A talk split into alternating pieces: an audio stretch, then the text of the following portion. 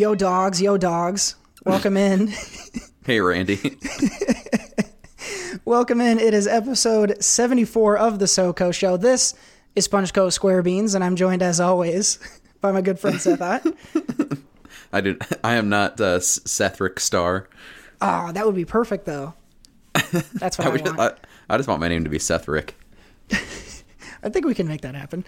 Um, it is. Uh, this is the last episode of twenty eighteen. Ever. Bye, guys. All right. Bye. No, just kidding. Uh, last episode of two thousand eighteen. So uh, for one thing, we got to do the new release rectal exam at the end of the show today. So hopefully I will be losing this uh, SpongeCo SquareBeans moniker in favor of something. Uh, well, it'll either be something new and derogatory or back to the co-host um, for the beginning of twenty nineteen. We'll see how that shakes out. Toward the end of the show, a lot of movie stuff going on. We saw a shitload of movies over the weekend that we need to review. Uh, there are a couple trailers that we're really excited to talk about. Uh, not a lot of news today, um, but we will spend a lot of time in movies. Of course, hypotheticals. Uh, Seth has a new edition of the T V Corner that I'm really excited to hear about. Uh, Mambo number five, and of course, playoff football that we're going to talk about. No one-word summaries today. Uh, we uh, replaced that with the rectal exam this week, so uh, make sure you come back in twenty nineteen to hear more uh, one-word summaries. But um Uh, we, of course, hope that you have enjoyed your uh, Christmas holiday or your whatever other holiday. Uh, Seth doesn't. Seth hopes, wishes you a shitty holiday season, but uh, hopefully you you've enjoyed it. Suck it. Seth hates all of you. And um, we're rolling into the new year. So really excited to round out twenty eighteen. This is the first entire year that we've done the show. We will have done fifty-two yep. episodes during, well, not fifty-two. Did we skip a couple weeks? Um, we skipped one week, I think. Skipped one week with the move. Um, yeah. And so, uh, but, but beginning to end, we did all of twenty eighteen, which is kind of exciting. Yeah. Next year, we'll have to skip three episodes. Yeah. That'll be sweet. Yeah. All right. Well, we, uh, I said it before, a lot of stuff to get into today. So let's start like we always do with Sheik Tweets. I call you a punk.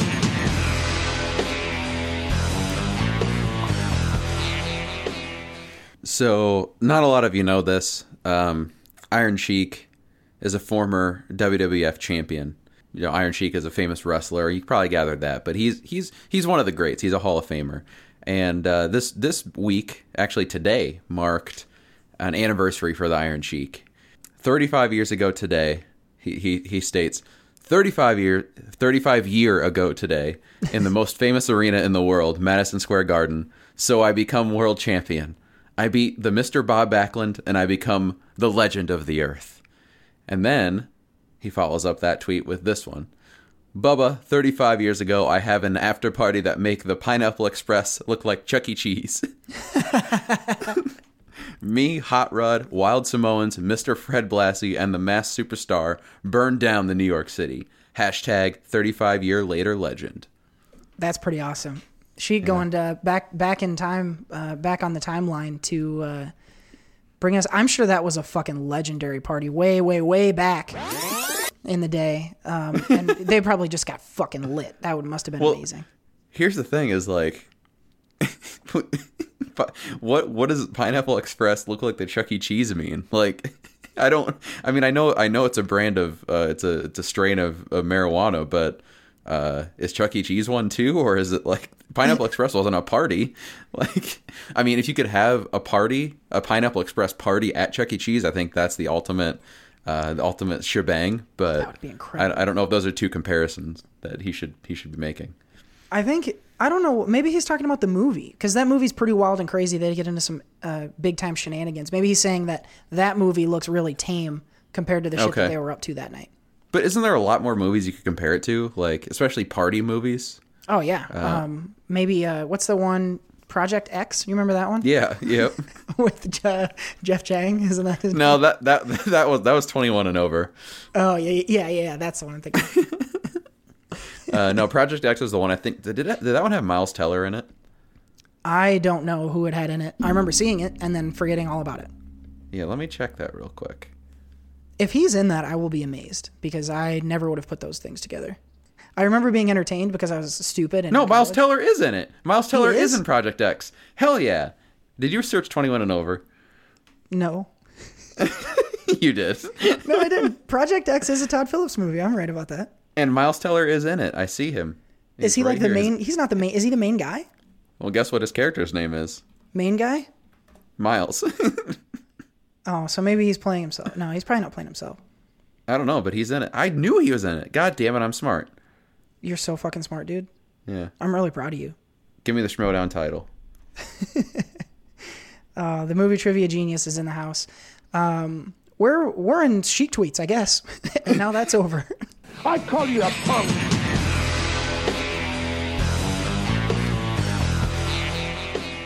Don't forget, I think folks, anytime... Anytime there's Miles Teller talk, um, we should call it the Miles Minute. It should be the Miles Minute. Okay. Yeah. And then we got to find a reason to keep talking about Miles Teller. Which, I mean, yeah. I'm sure we can. He's a good actor. Yeah, he's fine. Yeah. Well, we'll we'll invent that segment. Uh, you did interrupt my fucking promo, so now I got to start. You're that welcome. I'm gonna make you bleed for this if you don't stop. Oh my God! Get the. F- God. I'm gonna hit you so fucking hard, dude. You're gonna get whiplash.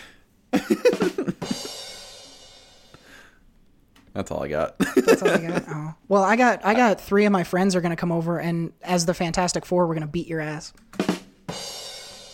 I you told you I'm done. Okay. All right, folks. Don't forget audibletrial.com slash SoCo. Hit the link in the description box, and you can get your first thirty days of Audible and your first book for free. Yay! I still haven't started Harry August yet. but um, but I do have it. And uh, I will listen to it. So, uh, folks, let us know, as always, on the tweets at underscore Cody Michael, at Seth O. Otter, at SoCo Show Pod, if you have any book recommendations. Otherwise, make sure you're hitting the link and taking advantage of the free shit. We really appreciate that. So let, uh, let's jump forward. Again, no one-word summaries today. We're going to start the show with uh, going into the final week of the N F L season. It's sports. Sports! And boom goes the dynamite. So the playoff so, picture is taking shape. Or what do you, what do you want? What? I'm going to interrupt you again. Do you have another Miles um, Teller joke? My, Miles Teller was in both oh Project God. X and twenty-one and Over. He's in both. Get the fuck out. I'm not kidding. But uh, yeah, interrupting you again, that was uh, kind of uh, that awkward moment in the podcast. Oh my good God. I'm done with you. Get out of my house. See, you see, you did it again. You derailed me, you fucker. Um, Miles Teller, God damn it. This is really going to start a war dogs between us. Oh my God. I gotta get get off of his I M D B right now. You know what, Cody? You're you're putting up with me right now. I just want to thank you for your service. Get the. Go ahead. You got more? That's like that's all I got. Okay. Oh my God. I'm going to kick your ass in this. It's, I'm going to hit you so hard my foot's going to be loose. All right, we're done. Close that tab. Close that tab. We got to talk about football. I, we're so far from it, I have to hit the sounder again. Sports! And boom goes the dynamite. Okay, the N F L playoff picture is taking shape, and we know almost everything. Um, so let's give a rundown of the situation as everything. It is right now. Um, the A F C, uh, if the season ends today... Uh, we have the Chiefs at number one, Patriots at two, Texans, and then Ravens at three and four. Those are your division champions. And then the Chargers and Colts are currently sitting in the wild card positions with the Titans and Steelers still alive but out right now. Um, I want to start at the bottom with the Steelers. And this is a team now that has lost like – they've lost like six of seven games or some shit like that. And they – seemed like a foregone conclusion a couple weeks ago to get into the playoffs. Now they're on the outside. They need to win and get help in order mm-hmm. to get into the playoffs. Uh, Steelers are playing Cincinnati this week, so they'll be favored to win that one. But they also need Cleveland to beat the Ravens. So that's an important game. Those are two important games. Um, the Steelers can jump back into the four spot, um, and uh, the Ravens can fall all the way out of the playoff picture if if that scenario does take place. But if the Ravens win, they're in, and uh, they would go in likely as the number four seed. Uh, between those two teams, Seth, your A F C champion, who would you rather see, and who do you think makes a deeper run between the Steelers and Ravens? Here's my answer for both. I, does that miss me, Ravens? I guess, is that That's the a Raven? Raven. Is that a Raven noise? I, thought, yeah, I thought the sun was coming up and you were fucking cockadoodle doing outside my window.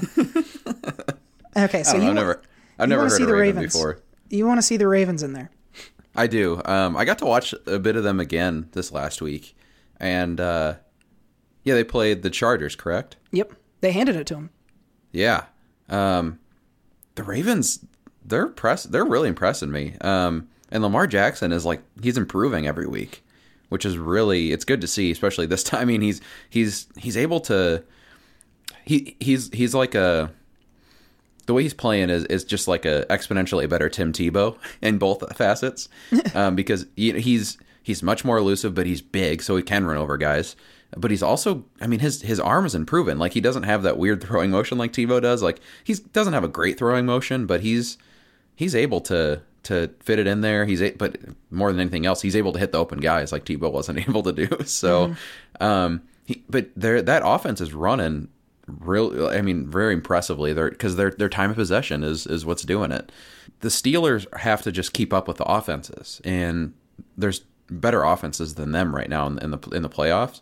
Whereas if the Ravens, they play a completely different style of football on both sides of the ball, and if they're playing a if they're playing a Chiefs uh, like you know like they did a couple weeks ago, um, the, the Patriots, they're again the Chargers, um, they're they're going to be able to play to the opposite effect and play their type of football and really throw the other teams off their game. So I, I like the Ravens. Watch, I say watch them. Uh, surprise a team or two in the playoffs. I don't think they have enough yet to, um, you know, make it to the to the Super Bowl or even maybe even the A F C Championship game. But that wild card round and maybe even that divisional round, they might be able to surprise a few teams. I like it. Uh, I love this team. I think they're the antidote to everything that the N F L is today, and that is cool and exciting. Uh, there's a team in the N F C that reminds me of them that we'll talk about in a little bit. But I agree with you. I like the Ravens, and I. As I enjoy watching the Steelers because they're exciting, but I fucking hate the Steelers. So I would love to see them not make it in. I think that'd be mm-hmm. very entertaining. And I'm pretty sure Le'Veon Bell agrees with me on that. Um, so let's go up the ladder a little bit. We have the Titans and Colts. Right now, uh, the Colts are six. They own the last wild card spot. The Titans are on the outside looking in, but they play each other. That's going to be your last Sunday night game of the season yeah, this week. Cool. Um, the winner is in. The loser is out. And uh, Seth, who's your pick in this one between the Titans and Colts? I got to go with, oh, that's a tough one. Um, I think I got to go with, in this case, they're so evenly matched. They, they're both playing really good defense right now, and they're both running the ball extremely well, um, with Derrick Henry kind of resurging and Marlon Mack playing really well.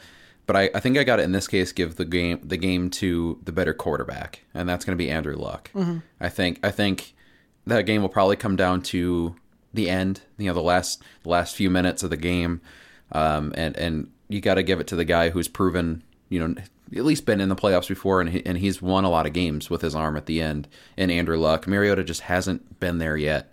Uh, he has to have a lot of other help around him, whereas Andrew Luck can put that team on his shoulders when he needs to and win that game. So I'm going to go with the Colts. Yeah, I'm in agreement with you for the exact same reason. I think Luck puts him over the top. I love, and I really like this te- this Titans team. I've watched and listened to more of them than I'm than I typically do.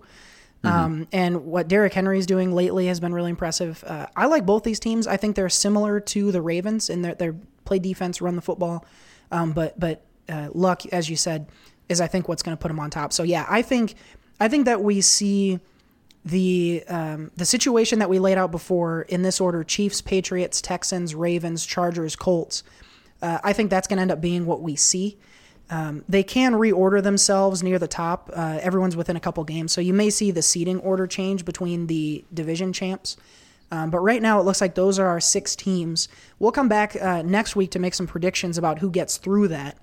Um, but uh, we're excited. I think there's uh, there's not really a lot of great games this weekend, but that that that uh, Colts and Titans one is one that I'm definitely going to be watching. And I would not have guessed I would be watching in September. Yeah. Yeah, I mean, going back to the Titans real quick, I think... I, I'm not a believer. Mariota has had a couple chances now. Like, this is his third year, I think. He's had a few chances to kind of prove that he was worth that number two pick, and I just don't think he has been. Um, it's, I think he, I think for him to, to prove that he is the franchise, he'd have to do it by now. Unfortunately, mm-hmm. just the way quarterbacks are. Uh, that team, though, I think is a legitimate quarterback away from being a real tough team. With the running game and the offensive line they have and that defense, they actually have some good weapons uh, on and with the receivers. Corey Davis has proven this year that he's been able to, you know, have a big game when he needs to. Um, I know he was hurt, Delaney Walker, but Um, he, you know, he he's a top five wide, uh, tight end in the N F L. They got some weapons. Uh, they just, I think they need an actual legitimate quarterback to be a contender going forward. Yeah, I agree with you. They're probably not going to be able to draft one, but there are going to be some guys in free agency that I think could uh, could make some waves if mm-hmm. the Titans are able to grab one. So I think the A F C is going to be really interesting, um, and I'm not going to make any picks quite yet, but I think that I think that a lot of these division champs can be beat. I'm looking at the Texans and the Patriots specifically.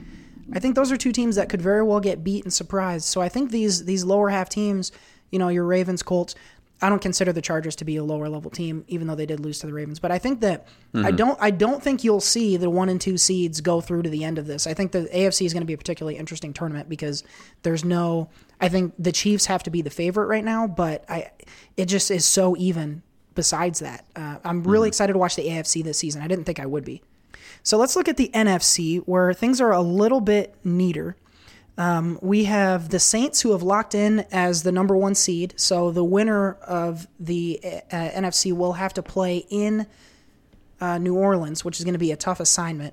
Uh, that, much to the dismay of the L A Rams, who are right now the two seed, they can win this weekend uh, against San Francisco and lock in the two seed. So they can avoid any cold weather games. Uh, for example, against the Bears, who are right now number three. So the Bears and Rams could swap if the Bears win against Minnesota and the Rams lose. So the Bears do have something to play for this week. Um, the four seed right now is the Cowboys. They are the, they are locked in as well. So the Saints and Cowboys are the only two people on either side, uh, on either conference, that are locked into their position. So the Cowboys are number four. They're playing against the Giants.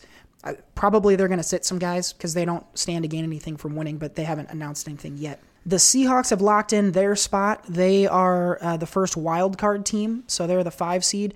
They'll finish against Arizona. Um, they they could drop to number six, so they'll likely be playing their guys because they want to stay the five. But uh, the current number six is the Minnesota Vikings, but they have a do-or-die matchup against Chicago because if if they lose to Chicago, the Vikings that is, then the Eagles, who are right now on the outside looking in at number seven, can win their way in. So Vikings uh, are, are kind of playing for their lives, as are the Eagles this week. Add to that the fact that this Vikings and Bears matchup could be a rematch in the wild card round if the seeding doesn't change. So a lot of interesting stuff going around around this Minnesota game here. Um, but Seth, the Vikings just got to win. That's all they need to worry about. Yeah, I don't like any of this. This isn't fun. Um, the, the way I foresee this happening, uh, the Vikings lose against the Bears. Uh, the only way that I think they get in is if uh, the Redskins beat the Eagles. Uh, that that's my prediction. Um, do I think the, the Redskins beat the Eagles? Probably not, but um, maybe I can hold out hope for, for Peterson to do a, do a solid for us one last time and run for two hundred ninety-seven yards and and uh, and uh, beat the Eagles for us. But yeah, I, I I don't I don't like this. This is setting up for a, a classic uh, classic letdown by the Vikings. So uh, we'll see what happens. Um, is this game going to decide whether or not Kirk Cousins was a good choice? I don't think so. I I think this season is kind of a, of a wash. I think I think if next season, you know, they because he even came out this year for the first eight or eight or nine games and was leading the N F L in like yards and completions and touchdowns, and then something just happened along the way that offense kind of shut down. So I mean, he was looking like he's worth the money for about half the season, and then and kind of fell off. So I think he has the talent to be that. Um, I think he just needs some more consistent coaching and offensive line personally, because he has made plays when he's needed to, but he's also, you know, not. um, but I, I don't blame this whole season on him. I think next season will be the real the, the real tell of this, is if they get some people, they get some talent in behind him, uh, they get the consistent coaching. If they if they can. If if they, they have to do something next year, especially if, with having a more favorable schedule. Um, if he doesn't do anything next year, then yeah, I'll, I'll officially say, yeah, he's a complete bust. But I wouldn't say he's a complete bust right right now. Mm-hmm. Yeah, he's just got to prove himself to be a winner. Uh, he's always had good stats, but it's the winning that needs to happen. And uh, no better way to showcase your talents than by uh, winning a Week seventeen game to sneak into the playoffs. Um, so yeah, there there are your teams. So we are down to, what, fifteen teams uh, remaining on both sides of the N F L season. Most everybody else is eliminated. Um, so uh, starting next week, we can start making some picks uh, ahead of the wild card matchups, and you know we'll finally know exactly what the playoff picture is going to be like. Feels like we've been speculating for uh, about a month now, so it'll be exciting to get that finished up. Uh, the other thing that'll be exciting to get finished up is my fantasy football championship. Um, I have a pretty sizable lead going into the final week, um, and uh, you know it's not locked in yet, but I, I'm feeling pretty good about my guys this week, and hopefully next week I'll be able to tell the the listeners at home that I that I'm a champion. So we'll see about all that though. It's all gonna come crumbling down. I'm gonna go into a deep depression if I end up losing. So I hope for everybody's sake that, that I end up winning, because I've gotten oh, to the finals and so lost hard. before, and that is the worst thing. To, I would rather not make the playoffs. I would laugh so hard. Yeah, of course you would. You peckerhead. uh, that would be very disappointing. And and speaking of disappointing. Uh, let's move on from sports into this week's Mambo Number Five. Ladies and gentlemen, this is Mambo Number Five. See what I did there? That was that was pretty sweet, huh? That's, that's a hell of a segue. So last week, Seth talked for a while about how much he hated the mule last week. And it wasn't that long. It was a while, and I cut some out. so...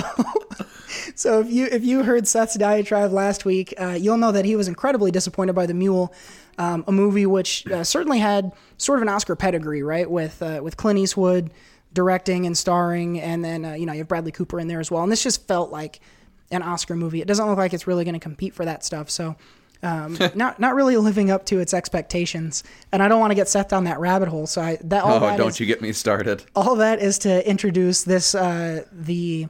Uh, theme for this week's Mambo Number Five is going to be disappointments, right? So this can be video games, T V, movies, anything um, that we got excited for and then we're disappointed by. And this is an interesting list. I actually, I had a little bit of a tough time coming up with my list, um, but I, I feel good about the ones that I had. Generally speaking, I end up liking the movies that I get revved up to go to.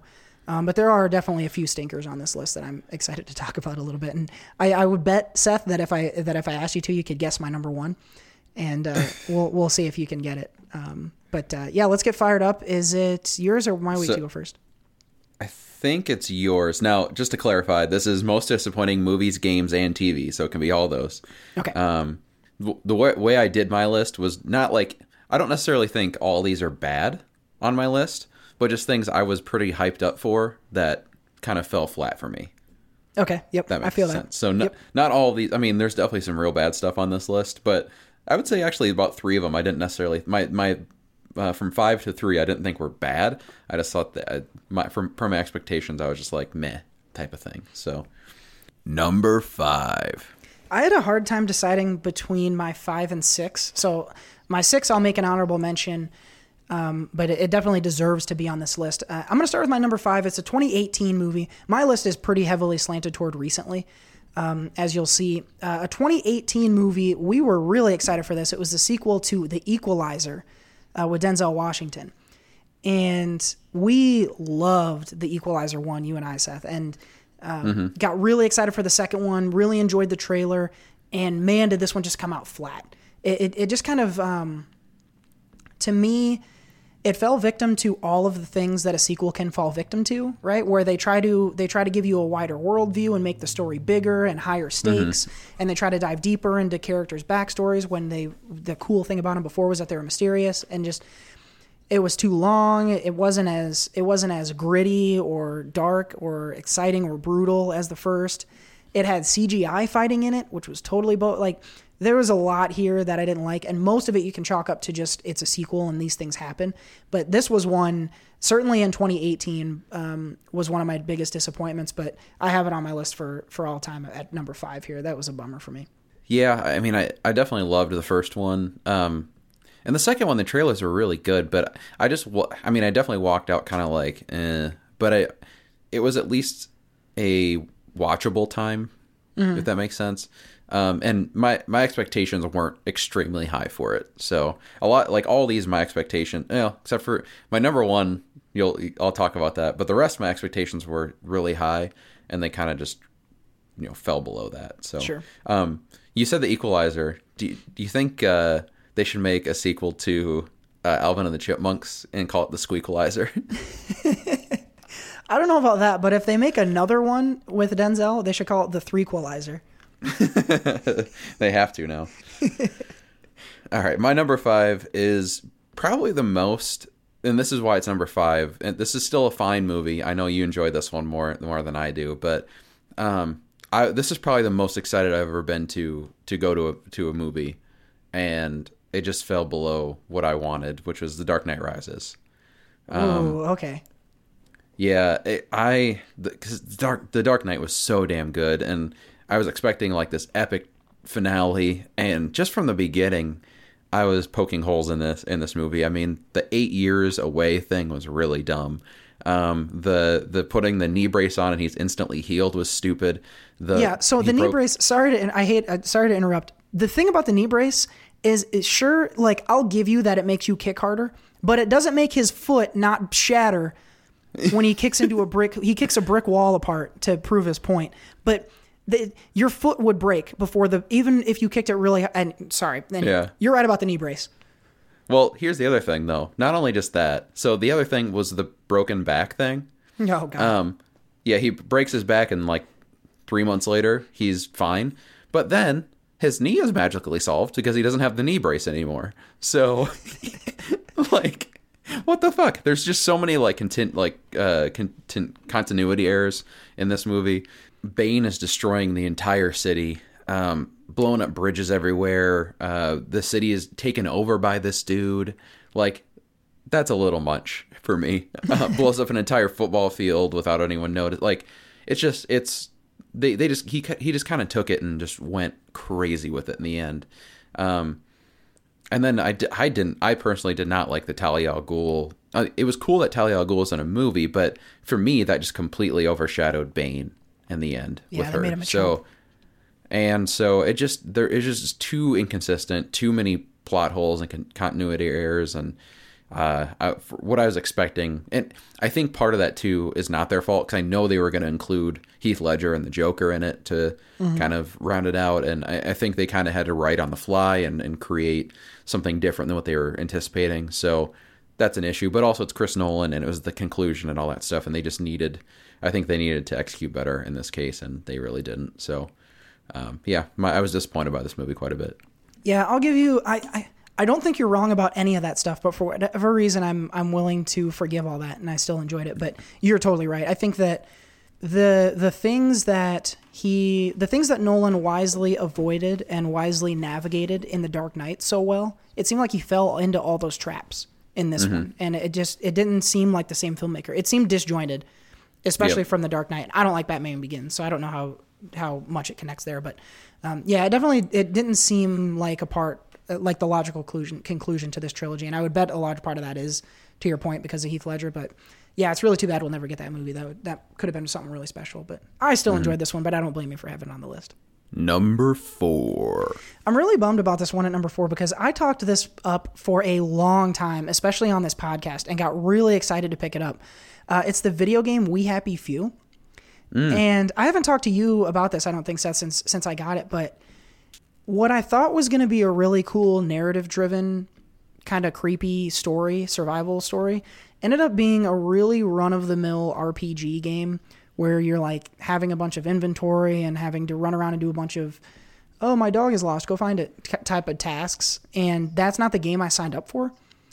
I, maybe that's my own fault for not knowing what I was getting into, but I played this for like a little while and just gave it up. I, I didn't even play through it. Like it's, th- there's not enough. It didn't keep you in the story. I like a narrative based game. Tell me what to do and I'll go do it. I don't like all this running around and doing everything stuff except for Spider-Man. I don't like all the running around and doing a bunch of extra crap to get like X P and, and inventory and stuff like that. And so it's just the genre at the outset set itself up for failure for me. And I was so excited. I mean, you've heard me talk about this a million times. And I was so excited for what this story was going to be. And then I just didn't get it at all. So mm-hmm. I was, that was a real bummer for me. So that's why it's number four. I probably could have that higher too, because of video games that I've owned, it's right up there at the top, I would say. Well, it's funny. Uh, my number four is also a video game um, that also has three words in the title. um, uh, mine is No Man's Sky. Oh, I um, forgot you got that. That pissed everybody off. Yeah, it did. It did, yeah. And I, again, this wasn't a bad game. It just wasn't what they advertised. Right. Um, and it was, I mean, it was kind of boring too. And and, and apparently they've done a re, an update for it that's kind of improved it and whatever. But at this point, I'm not going to buy the game again to play it. they kind of hyped this up as being this huge exploration and, um, you know, just like basically like your your Marco Polo of the of the of the sp- of space, and you go to all these different planets, and there's something new in every planet, and um, you know, you you just kind of conquer all this stuff and explore, and you got to explore and kind of do some of that, but it was a lot of the same stuff everywhere you went. From my understanding of what other people experienced too, like um, the vastness of it was kind of overstated. Um, I mean. The, they kind of said going in that you'll never run into the same thing twice, and a lot of people were doing that, and the the the mechanics of the game weren't working well, and it just the the other thing too is said you'll never run into someone, and people were running into each other all the time, and mm. it just all the stuff that were they were talking about didn't actually really work. So um, it just it was a fine experience, but it's one of those things that's like I you're not going to get much replayability of it. It's the same thing over and over again, and it, it's just it wasn't interesting enough to really keep me engaged for more than like a couple days, and then I traded it in a couple weeks later just because it was pretty bland and and boring. So uh, what they were trying to go for was really impressive, and for an independent studio was really was really ambitious, but they really, especially towards the end there, they, they I think they were rushing, and they they oversold it and underdelivered. So yeah, exactly. Probably should have taken the opposite approach. But when you're going, they did like the Indiegogo GoFundMe thing. Uh, so they kind of had to shoot for the stars and just couldn't hit it. And they ended up having to like apologize and like change a bunch of stuff because people were pissed about what they had advertised, and it was a whole big mess. So yeah, I, I think a lot of folks would have this one on their list for sure. Number three. So this is a weird video game slash movie combination. Um, I was such a huge fan of Ratchet and Clank growing up. And so when I heard that they were going to be doing a movie, I was super jacked. And then they gave it to whatever fucking studio they actually gave it to, made it into this dumb, like, for ten-year-olds movie with a bunch of stupid fart jokes and stuff. And then they remade the game, but and then they changed the story to it um, and added up added a character who they thought would be good for the movie that wasn't, and, like, altered a bunch of people's backstories and stuff. And it just wasn't. It just wasn't good at all. And I remember going to that movie and I almost fell asleep. And I was really excited for that movie. And, and that's one of my favorite characters, especially from a video game ever. And they just they they just overly made it into a kid's thing. And those games were rated T for teen. They had like adult jokes in it. But they, they went for the G rating in the T movie. For teen. Yeah. And it uh, it fell flat because of that. And so I was, yeah, I was pretty excited. And I, I knew on some level they would try to make it for kids and, and whatever, but the way that you can make it for kids and still have it be fun for adults and just, you know, good. And it wasn't, it was bad. And I, that whole thing just seemed like a debacle to me. Hopefully someone eventually takes another shot at it, but I think it's going to be a while because it didn't make any money either. Yeah. I don't think a, a movie is going to ever work, but the, the game they released for it was actually fun. So um, I know it was different than what you'd played before, but mm-hmm. uh, it was actually a well-reviewed game and was fun. I enjoyed that game. So I'm glad I got to experience Ratchet and Clank again. Yeah. Uh, on the on the video games. Everybody should. I thought that would did we do I talked about this on last week's um I hope they remaster it list. Um just yeah. Because I think everyone should try to play that. It's super fun. Uh my number three, this is the last thing I didn't think was bad. I just thought they uh didn't do it well, uh which was The Defenders. I was really excited for The Defenders. Uh the Netflix, of course, the Netflix series where they put all the Netflix heroes together. Um of course like because at this point they'd done two seasons of Daredevil. The first one was amazing. The second one was okay. They'd done, and then both season one of Luke Cage and, and Jessica Jones and Iron Fist. Jessica Jones and, I, and Jessica Jones and Luke Cage were excellent for seasons. Iron Fist was poopy. Um, but all that, all that together I thought would be, you know, a really uh, excellent show together, especially just knowing uh, how some of these characters interact in the comics and all that stuff. Um, and what they built to, towards with the hand and all that. Uh, it just didn't really fit well together, um and they kind of made a mistake by by putting this all together so suddenly like that. I think that was the issue, was how they put all of it together in the end. Um they had one unifying force in the Night Nurse essentially, and they really hadn't had these characters interact up to this point, whereas like with Marvel and the Avengers movies and stuff, they had all these characters kind of slowly start to pop in and out of the movies and interact a little bit, to the point when they all came together, it made sense. And this one, it just, other than the night nurse being around, it didn't really make a ton of sense that they were all together, um, other than like the hand. But there was, it just it just seemed weird, and they didn't have enough time to build the chemistry and, and all that stuff. And um, and then just kind of the the hand, well, it didn't turn out to be a, a great villain because they hadn't built much time with the hand either. So um, yeah, it just it, it oh, just that's wasn't nasty. I built plenty of time with the hand. Um, um, but yeah, it just it just was underwhelming and could have been a lot cooler. It would have, honestly, it would have been a much better series if they had had Kingpin be the mm. the main villain, something like that, uh, or have all the villains from the other shows kind of come together and, and do something like that, have an ultimate payoff. In the end, though, they just didn't it didn't have that payoff that it wanted. Uh, so yeah, The Defenders is pretty disappointing. Yeah, no surprise there. I heard I heard middling reviews, and that was sort of the beginning of the end. Now, because of the Disney stuff, this was gonna the cancellations were gonna happen anyway. But I think um, for some folks, you could kind of start see it coming from there. Number two. Do you remember After Earth? Uh, the Will Will Will Will Smith movie. Yeah. See, the time it took you to think of that is why that it's my number two, because we had in this one M. Night Shyamalan, I think was I think he wrote it, but I know he directed it. Will Smith is in this playing with his actual son, Jaden, um, who I had already been a fan of at that time. And, you know, you get this big, vast story about Will Smith being this badass, some sort of space crusader or whatever. And then they're on this planet where everything on this planet has evolved to kill humans. And I'm like, all right, fucking give me Will and Jaden whooping ass and killing a bunch of beasts with a billion dollar budget. And this has to be good. And it was not. I mm-hmm. And I love Will Smith and Jay. Like, I, this should be a movie that I've seen twenty times. Everything, everything that I've mentioned so far is a reason why I should have watched this movie twenty times now. But it is just boring. And mm-hmm. they take Will Smith effectively out of the movie in the first little bit by physically disabling him, and then he's got to just talk to Jaden the whole time.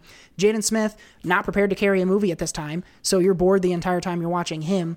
And there was some stuff in here that worked, but it just it was surrounded by a bunch of boring and a bunch of like unearned emotional beats and like really sweeping, I don't know if pretentious is the word I'm looking for, but they really wanted this to be a prestige kind of a thing. And it none of it landed. And it was just a huge bummer. And the fact that I haven't watched this movie in the, what, six or so years since it came out is exactly why it's my number two, because I was really pumped for this. I, Will, every, I've been psyched for every Will Smith movie, and this is the one I think that's probably at the bottom of the barrel for him, at least as far as I'm concerned. Did we go see this? I did. I don't know if you were with me or not, but I think it was an eight. I think I think we did. I think I went with you. But that's the thing, is I barely remember this movie. Yeah, no one um. does.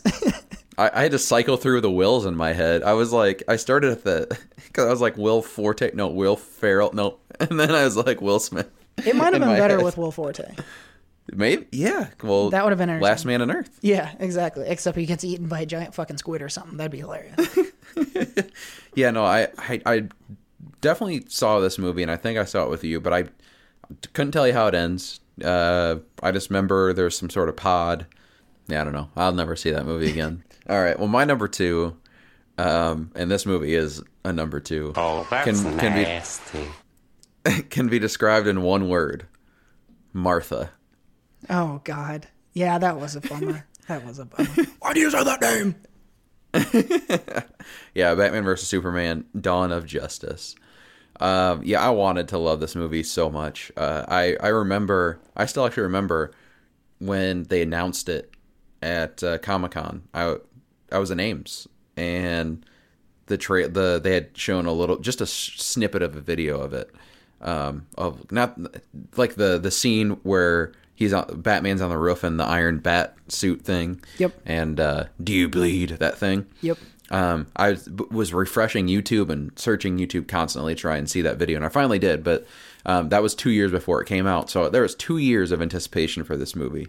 Um, finally getting Batman on the screen again. I, this was after, this is post Dark Knight Rises. I was ready for a, a, a re- refresh in Batman. Uh, I was excited for Batfleck. And I still don't think he was the issue with that movie. But, you know, I, Man of Steel kind of underwhelmed me. But, I, you know, I didn't hate it. I didn't hate Henry Cavill, so I was ready for I was ready for this. I was ready to see these two throw down on the screen, and it just was a big old turd, just a just a big old number two on the screen. Um, I the only thing that I liked about the movie was Batman's fighting, which is pretty badass. It that looked like a comic book. That one scene is epic.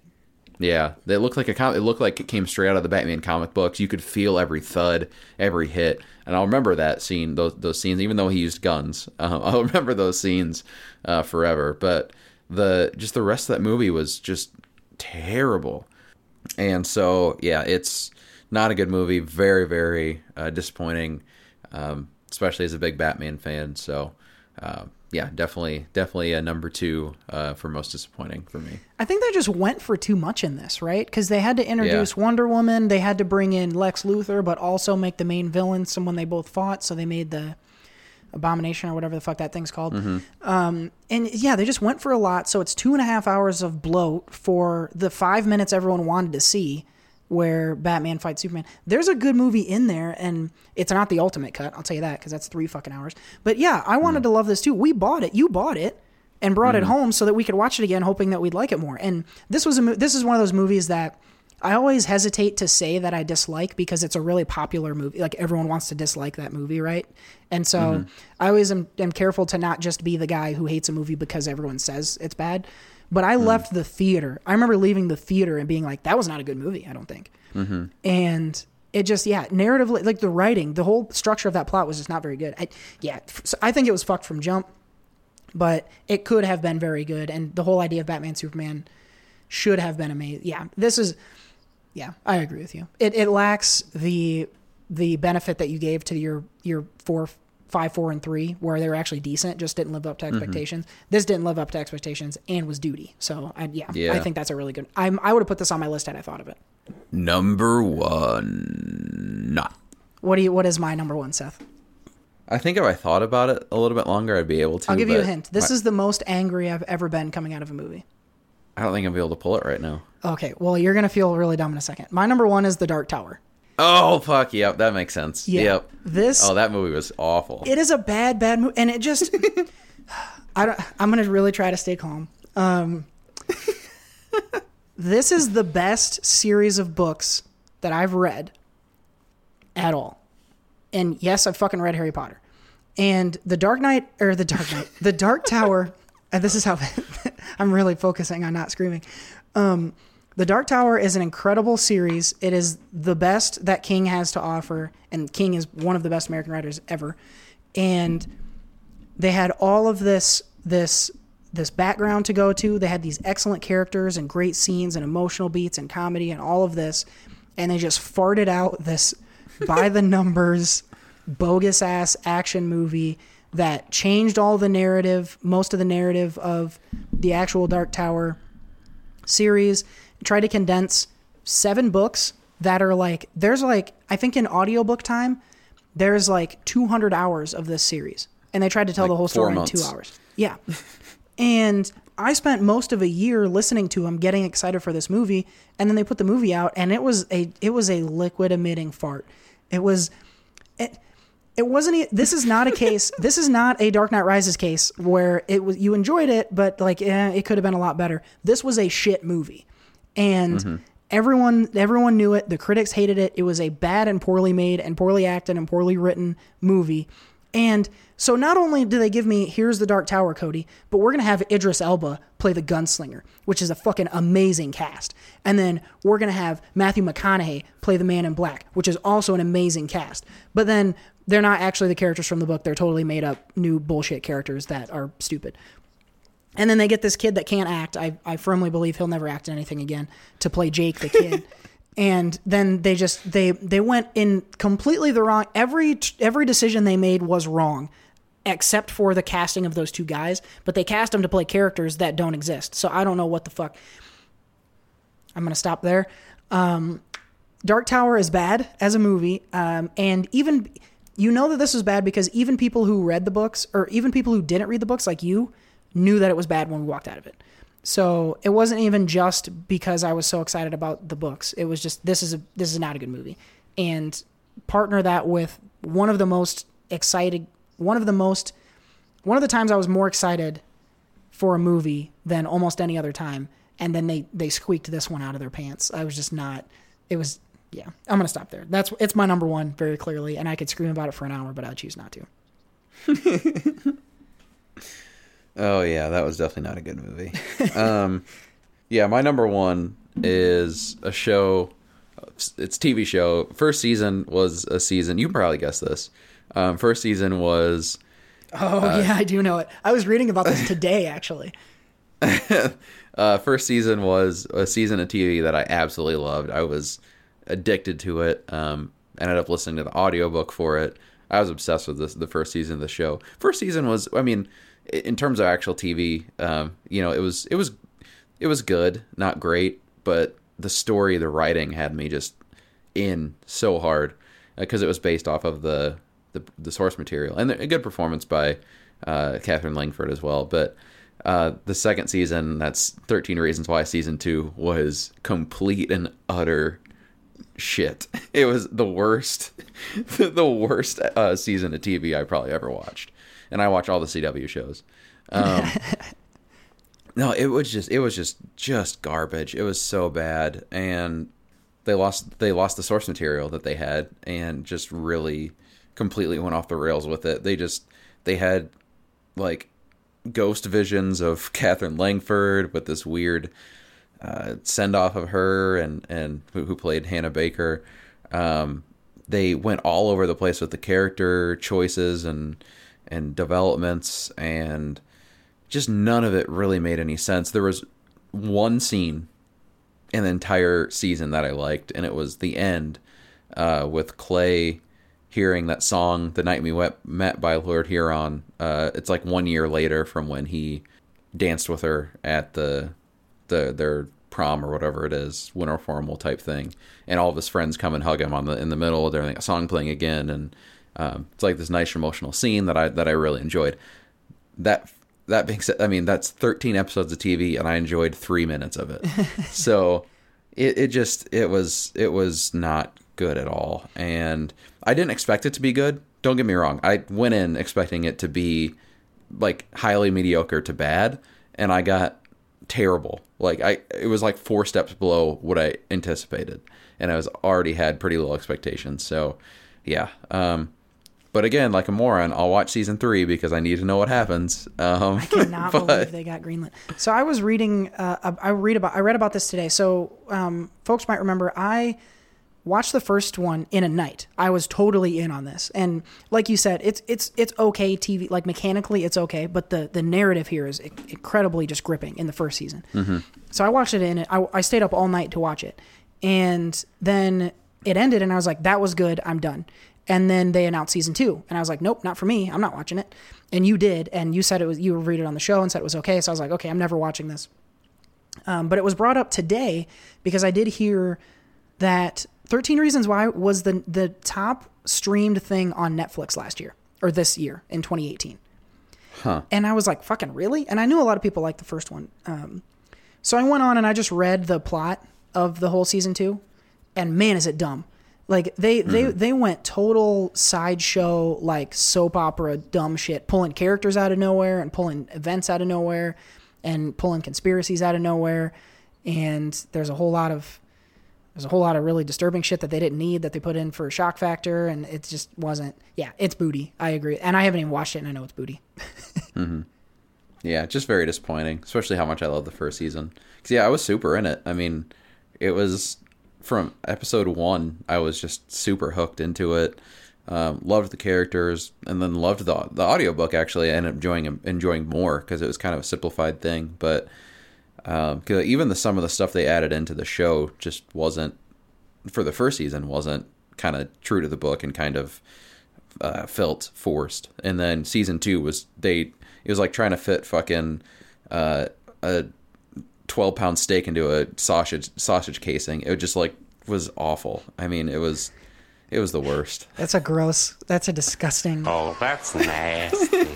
So that's our list. Um, This was a disappointing list. Do you have any uh, dishonorable mentions to add on? What did you... You mentioned one earlier. Mine was... Uh, my almost number five was Suicide Squad. Ooh. Yeah. Yeah, that was that's that's pretty disappointing. Which mainly on the strength of the trailer ended up disappointing me. Um, and mm-hmm. so I yeah, that that was the that was the one uh, honorable mention that I had that that could have made my list, but I went with Equalizer instead. Yeah. Um, Ready Player One was one I was thinking about. Mm-hmm. I didn't that that one disappointed me just because the book was so good. Um, the movie just kind of diluted some of the book. Um, the movie was still like if I would saw them separately, I still like if I didn't know the book existed. Um, or it, the book never existed and I just saw the movie, I would think, oh, this is a fun movie. Yeah. Um, but because I had the book to kind of compare it to, I was like, eh, you know, probably like all the Spider-Man, Sam Raimi Spider-Man movies, those are pretty disappointing. Okay, we're going to um, move on from this before we get into a fucking fight. Uh, I knew you were going to take a jab at that too. No, it's easy. I mean, when you're, when you're as a lot of these are characters that we love or stories that we loved for one reason or another. And it's really easy to disappoint. And, you know, we're the shitty people that demand perfection out of all this stuff. But there are cases where it just was not handled in the way it should have been. And I think we have good lists. I, some people would be like, oh, Spider-Man Homecoming was a disappointment because this didn't happen. And, I, and it's like, fuck you, dude. You can't have perfection. Um, I don't think we're that extreme. Some people are, but I don't think that's us. So uh, certainly, folks out there, if you love any of these movies and want to tell us how we're just wrong about any of them, Um, I'd love to get in a Twitter fight with you. So at underscore Cody Michael, um, at Seth Owa, and at SoCo Show Pod. Uh, if you want to discuss any of our any of our top five lists, or if we left anything out, uh, let us know what we should have added. Yeah, you know, um, it, it it takes a it takes a real tough person to to rate, you know, to to do one of these lists and put their put their choices out there. And as Miles Teller would say, only the brave can do it. Jesus. All right, I'm done now. That's the end of that game and this week's Mambo number five. Ladies and gentlemen, this is Mambo number five. I fucking hate you. God, I thought, oh, that was actually really great. Oh, my God. Well, hopefully there aren't any uh, Miles Teller jokes in this next uh, segment. We don't have any T V news, but we are going to skip right on ahead to Seth's T V Corner. That's in my T V corner. Seth, I want to blow you. Woo! Uh, so, Seth, very excited about this one. This is, uh, you mentioned last week you were slow watching in order to avoid getting to the end because you're enjoying it so much. Um, well, that didn't work. It didn't work, no. You you ended up, uh, you thought you were going to slow up the foreplay, but you ended up skipping right to the end, uh, as you are wont to do. Um, so, very excited to hear about uh, this one. A lot of high praise, Emmys, Golden Globes all over the place. Um, for The Marvelous Missus Maisel. Uh, so one mm. of your top shows the last couple of years, I know. So how'd season two stack up? Mm, Marvelous Missus Maisel. Um, I'm getting emotional right now thinking about how I don't get to watch it for another year.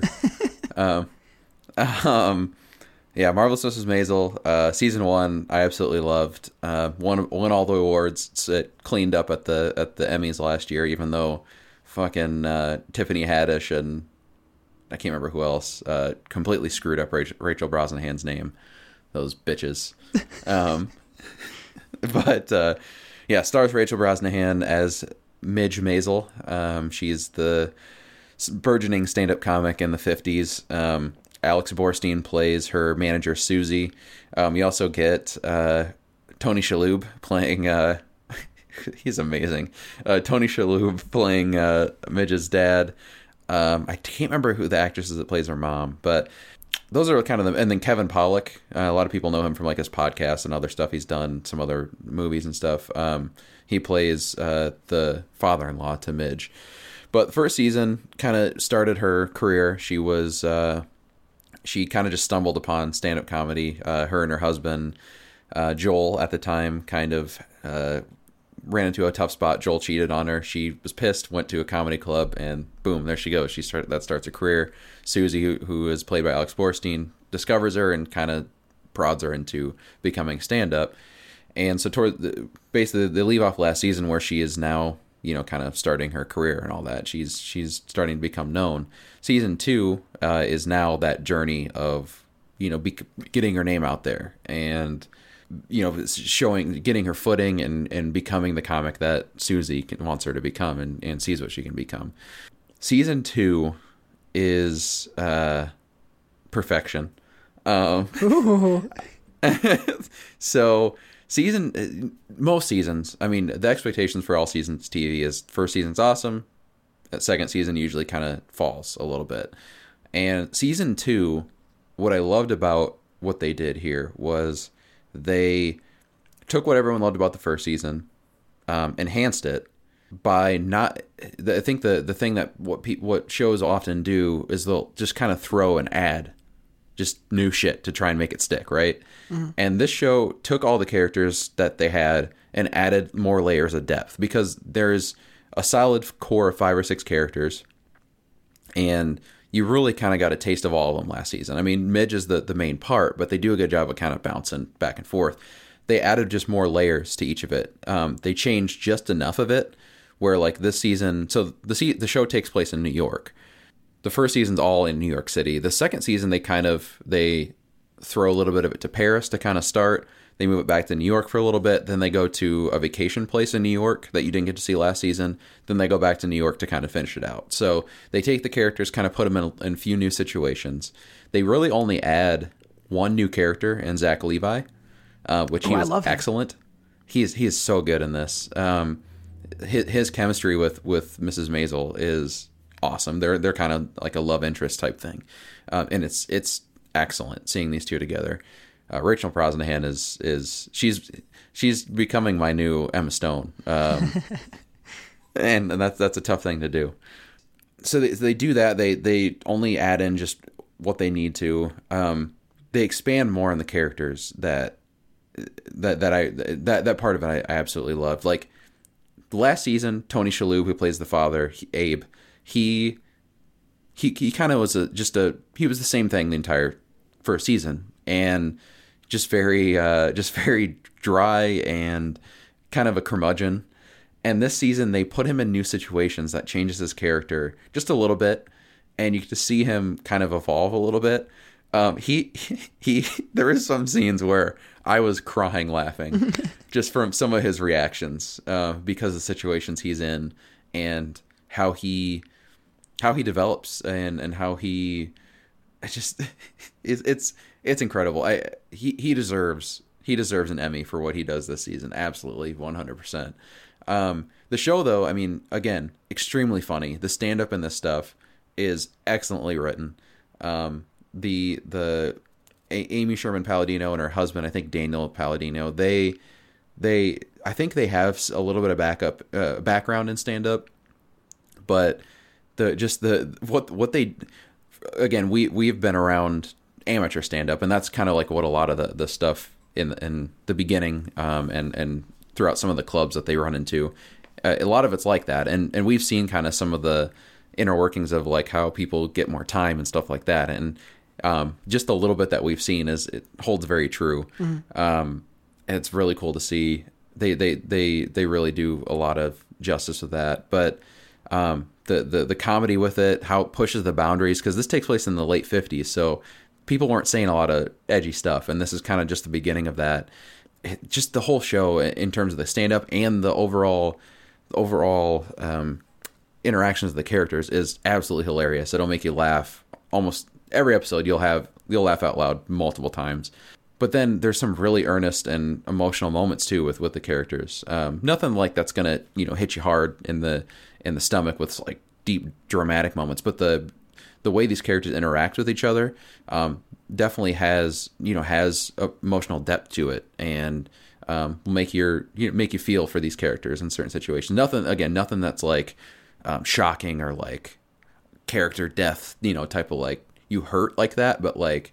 You know, um, life happens, love happens, love goes away. Um, people lose, you know, certain positions and jobs and st- shit like that, where you feel for them because it because it feels such like real life with these characters. You know, you get so invested in these characters, which um, I'm one million percent invested. But uh, that that's that's kind of where it comes down to is is the investment with Rachel Brosnahan. That's the main focus of the show. Um, she her character is M- Missus Maisel. Um, she is she is. One million percent that character. She she you feel what she's feeling. You you think what she's thinking. You you just want to see her. You want to see her win. You want to see her just every time she's on stage. You just want her to to kill it. You know, um, her the confidence she has. The um, the her attitude, her but also her innocence in some situations, and her, I don't know, there's something that you can't, it just feels like a real person on the screen mm. at all times, and it's amazing. She again, she deserves she deserves all of all of the, the recognition, and I. I I mean, I've seen a decent amount of the comedies and stuff that were nominated for Golden Globes and would likely be nominated for Emmys. I, I can't honestly put anything else close to this show. I, I really can't. Um, it's it's easily my favorite show on T V. Easily, one hundred percent. I, I mean, I honestly got sad when I finished it. Um, I was mad at myself. I was mad at myself for... Because I, I was halfway through. I was on episode five, and I clicked play. I'm like, I'll watch one. And I had nothing to do that day, so I just kept... I couldn't stop. I couldn't stop watching it. I physically could not get up to stop watching it. And then the finale, and I actually, I, I did fa- save the finale. I was like, okay, maybe I'll wait a few days on the finale. I woke up the next morning and watched it. It's, it's addicting. It's hilarious. It's emotional. It's, it's everything. And especially the ending of the season got me. Um, I love the show so much, and I am extremely sad I have to wait. So, I'm going to give this five. Go watch this fucking show right now out of five. Holy shit. That is the first time, Seth, that you've ever given something five out of five. Yeah. Yeah. Yeah. Yeah. Yeah. Yeah. Uh, yeah. That's awesome, bro. Oh, my God. This level of uh, investment that I have in it is similar to like how I felt first thirteen season, thirteen Reasons Why season one. But this is actually a good show. Like, performances, um, comedy, writing, directing. I got some good news for you, man. Hmm. I started it. Yeah! After a long, long time of you beating it into me and some of my other friends beating it into me, uh, I'm three episodes in, and I can vouch for everything you're saying. Um, I haven't, I haven't fully got like both feet into, to all of it yet. Cause I'm still getting to know the characters, but I totally mm-hmm. understand how a person, like, she is completely fucking captivating. Rachel Brosnahan in mm-hmm. this. She's on screen yep. all the time, and you can't look away from her. She just has that thing about her, right? That she just, she is always it. And I don't know, but the stand-up portions of this so far that I've seen are hilarious. Mm-hmm. And yeah, you, you forget. And what I'm just now starting to get into is there's a lot of feminist um, sort of themes in this that, that she kind of is, um, you know, having to go through the struggles of being a woman at this time and trying to break out of those things. And she's a really good, like, I think, feminist character. And um, I love, there's an in-joke in this about um, the friend uh, Susie uh, looking like a boy. And I laugh so hard every time that they make a reference to that. And it's very small. It, it they never like look at the camera or play some fucking afterwards. Like they, they yeah. just slide it in there ever so slightly. And every time it just fucking kills me. So I'm very excited. Actually, tonight after we're done recording, I'm going to go um, get some food and then put on uh, episode four. Cause I, I think I'm going to get pretty into this show, and it's an hour long, which I never watch. So yeah. if if you needed any further endorsement besides the not one, not two, not three, not four, but five stars that Seth gives this show, um, just know that I'm on board as well. Yeah, it's I, I actually I mean I like I like season two more because it's you already know these characters, and like I said, they don't fall into the trap of like trying to throw a bunch of new characters and change up the formula too much. Um, but they also don't keep it exactly the same. Mm-hmm. Like you're following her on a journey, you know, type of thing, and. Uh, you kind of seen this before, but it's in new territory because it is a woman, and it is in the fifties, or now it's going to be going in the sixties, and like T V is just starting, and you know comedy is just starting, and it's like at least the kind of the modern comedy, and it's it's there's just so many new elements, but it's also familiar, and yeah, I think you'll like season two even more because um, there there are more of those um, boy jokes with with Susie, um, and. It, they just they know these characters so well by the time you get to season two um, that w- what they end up doing with it is it, for me it was perfect, and I loved every second of it. So I, I'm jealous that you're watching it for the first time because I want to watch it for the first time again. I we've reviewed a lot of shows. You've never given one a five, and you've never said that about a show. So yeah, uh, the folks out here, and remember going back a few weeks, if Seth recommends something, you should fucking watch it. So yeah. uh, if you're out there and you haven't, uh, let us know, and we'll give you Seth's Amazon Prime password so that you can go on and watch it. Oh, my gosh. Great stuff. Uh, high, high praise. The highest of praise this week in the T V corner. That's in my T V corner. Seth, I want to blow you. Woo! Woo, indeed. Let's move forward, and we are going to dive deep into the psychotic mind of Seth Ott in Hypotheticals. What you want, what you want, what you gonna do? And what you gonna do? Tell me what you wanna do. Hypothetically speaking. Hypothetical. So last week we talked about in the what we're in summaries, uh, the man who is being forced to watch Bambi every day because he poached some some uh, some deer, right?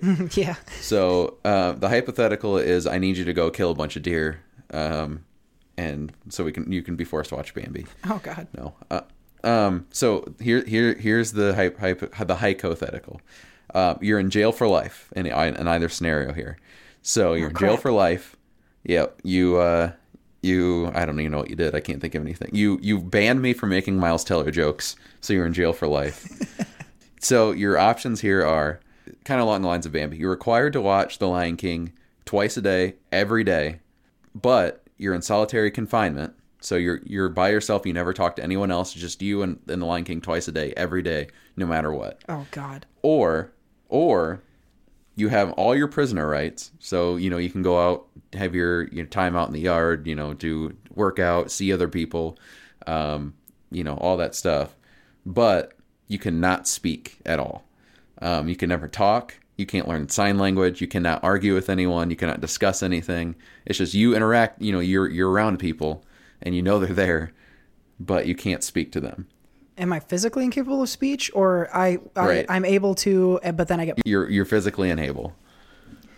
Oh my God, this so might this might King... be the most fucking maniacal one yet. I know, because you like to talk, and you also don't, but you also like to be around people. So, I... and then you also run the risk too if you're in solitary every day of hating The Lion King, so you have to watch it twice a day every day, and you're forced. There's no getting out of it. God, the solitary thing is the that's the the tri- trip up because I yep. could, I could watch whatever my favorite thing is. I, I don't know what it is, but whatever my favorite thing is, I don't like that makes me happy, sure, but being alone would be fucking awful. Well, but you can't discuss it with anyone, and you're for, eventually you're going to get tired of watching it. Yeah, and you can talk to yourself about it, but no one else. You don't even get to see anyone when you get food. It just goes right through the tray hole. My first thought is to at least just be around people. Um, but I think I'm gonna go with the solitary, uh, which is probably wow. a surprise. Yeah. Um, here's why. If I'm like, sure, I can be around the people, but it's still a prison, right? Like, and probably someone's gonna try to get handsy with me, and I can't, then I couldn't tell anybody. And then the, the people that are around me are all like, you know, prison people. So it's not like, it's not like I'd really desire to be around those people. I, I think in, in solitary, I would, I would definitely lose my mind, but I wouldn't know that I was losing my mind. Right. So like I would go crazy and I would start having hallucinations of Zazu in my cube, and I would talk to myself and all that stuff. I would absolutely go crazy, but I wouldn't know that. And so I think, I think I can be okay with that. Um, Because so I me, could get to me, speak. And I would probably end up developing a split personality or something. I could talk to that guy. Um, but I, I just, yeah, I, I think as weird as it seems, and as much as I would absolutely hate it for at least the first few months, I think I got to go with the solitary here, at least pending this new wrinkle you're going to throw in. What? Yeah, let me ask you, like, what if it was with a movie, the, with a movie kind of influence? So, like, let's say it was, instead of Lion King, it was like Manchester by the Sea, like super depressing, dark. Oh God, yeah, would, well, yeah. If it's a movie, if it's a, it, it would have to be a happy movie. Uh, it would have to be a happy movie. So because otherwise, I would go. Because so then I would go happy insane, right? Where I just giggle and like make shit up all the time. If it was Manchester by the Sea, I would go like depressed crazy, and I'd end up hanging uh-huh. myself with a sock. So yeah, it would have to be. It, it would have to be The Lion King or like Spider-Verse or something happy. Yeah, it it couldn't be something depressing. I was conflicted on whether to go with uh, a movie that you love, like a your one of your favorite movies, or A, a depressing movie like Manchester by the Sea. So yeah, um, yeah, that w- it would have been easy to pick against if, if it was Manchester by the Sea. But The Lion King does. The Lion King provides enough to uh, to make me want to choose that one rather than being mute uh, around a bunch of criminals that are going to try to, you know, Fill in the blanks yourself. Oh, that's nasty. This was a good one, you'd have though. To be able to, you'd have to use your mouth for something. Oh, so. Jesus. Oh, that's nasty. Get out of here. Um, sixty-nine. What is that? That's back from when we did that episode. sixty-nine. Oh. sixty-nine. Oh my god. Okay, well, let's quit thinking about me in prison. Um, this was a good one. This might have been your best. Oh, that's a good title. You're getting weirdly better at this, and I it, it's kind of unsettling. So let's move on. Uh, this week's hypothet- hypothetical. What you want, what you want, what you gonna do? And what you gonna do? Tell me what you wanna do. Hypothetically speaking. All right, we got a shitload of stuff to talk about and review and all that jazz in movies, so let's get into it. Quiet on the set. Can we please have quiet on the set? Movies. So before we get into trailers and a shitload of reviews, uh, we did have a couple of, well, one one real piece of news uh, that is kind of a quick hitter. Um, in this last weekend, we had the release of Holmes and Watson, which is the mm-hmm. new Will Ferrell and John C. Reilly movie. Uh, that came out, Sherlock Holmes, it, you know, it's set in the past and all that stuff. Uh, Will Ferrell is, is Sherlock Holmes, of course. And it is apparently the biggest fart box ever. Um, this movie currently has zero percent on Rotten Tomatoes, which the last time we heard of a movie having zero, I think it was Gotti uh, with Travolta, which I Got also him. heard was terrible. Got him! And uh, I don't think it made a lot of money, but apparently it's a zero percent on tomatoes. You didn't, I don't think you made it to Sherlock uh, and Watson, did you? No. I'd rather see Sherlock Gnomes. Yeah, I would actually probably. It had a higher score on Tomatoes. Uh, let me ask you this, Seth. Where are you on the Will Ferrellometer? On the on the scale of he can do no wrong uh, around the time of Anchorman and Ricky Bobby, or are you on the side of I'm sick and done with him and it's time for him to go away or at least try something new? Um, I wouldn't say I'm sick and done with him. I don't know. the like. I know his last few movies have been terrible, like this, and, and uh, The House wasn't very good. He hasn't quite reached, like, Adam Sandler level yet, although Adam Sandler released that special, and I really like that. Mm-hmm. So Adam Sandler's movies haven't been good in a while. I would say I'm just in the middle. Like, if, if it's interesting and different, or if it, you know, people say it's good, I'll definitely go check it out. Um, I like when he does, like, interviews, and some of, like, his online stuff is pretty funny. Some of the videos he's released online. Yeah, I agree with you. you. I, for me, he's it's got it's going to have to be a good movie otherwise for me to go. I, Will Smith is mm-hmm. not, or Will Smith, Will Ferrell is not going to get me to a movie anymore. I think is where I am. Mm-hmm. Yeah, I would agree with that. Yeah, and uh, he right now is is getting ready to do a podcast as Ron Burgundy. There's a Ron Burgundy podcast that is either already started or is about to start. Um, but I heard a commercial, hmm. like totally serious. This is happening. Um, I heard a, a commercial for it on iHeartRadio today. So if you want to go check that out, which I can't imagine why you would. I, I don't know. But yeah, I think he's going to need to try something new and creative or what. I don't know. But uh, Adam McKay, who, you know, a lot of the big successes from Will Ferrell has sort of kind of moved on to other stuff. And, and we'll come back to him in a little bit. Um, but yeah, I think without him, it's just not landing. So he's going to have to try to figure something out because coming back from a zero percent on Rotten Tomatoes uh, might prove difficult. So uh, due to due to the amount of time we have, and we have a lot of reviews to get to, we're going to skip over this, but I am going to link in the description box to uh, the summary for the two thousand eighteen box office numbers. And um, real quickly, I just, you know, there were a couple uh, highlights on here. Um, Black Panther so far is number, now these are domestic, this is just in the U S. Uh, Black Panther, then Infinity War, then Incredibles, Jurassic Park, and Deadpool are your top five. Uh, so kind of some interesting things there. Uh, other appearances, you have Mission Impossible at seven, um, Ant-Man and Solo are at eight and nine, Venom is ten, Star is Born is eleven. So kind of breaking oh, that wow. whole idea of uh, Oscar movies can't make money. It, it's got two hundred million in the domestic box office, apparently. Huh. Um, A Quiet Place right behind at one eighty-eight. Um, Bohemian Rhapsody. So there, there are some good movies and some stinky ones um, that are appearing on here. So we'll link to that. Uh, maybe something we'll we'll talk about on next week's show when it's going to be an entirely movies episode, uh, and we'll talk about that at the end of today's show. But I'll link to it in case folks want to look at it. And uh, of course, you can hit us with your tweets um, if you see any surprises in there. So let's jump forward, and very excited to get into a couple of trailers. It was a really good week for trailers, and we got two that I think uh, I think we have positive reviews for. Um, let's let's start with the one that I was not going to watch. Um, we talked about this last week. Uh, I was I was trying to decide whether or not I was going to go see this, and then I walked into a movie theater where it was playing, and I was like, okay, I guess I'm watching this trailer, and I didn't really fight it very much. Uh, we talked last week about Jordan Peele's new project, Us, which is a horror movie. It's going to be releasing in March, and holy fucking balls, this trailer. I... Now, maybe, I don't know if it's, I don't know if I just have blue balls about trailers because I haven't seen one in a while, or, you know, haven't seen many, but this is a fantastic trailer, and I am so jacked for this movie. Um, mm-hmm. What we have here is a sort of seeming like a home invasion horror film where the invaders, I, I don't know exactly what's going on with them, but at the very least, they look exactly like the protagonists. And so it's a family being attacked by themselves is the... sort of the premise of this movie. And none of that's spoilery. It's all in the trailer. Um, at least I hope it's not spoiler. I'm going to be pissed I watched that trailer.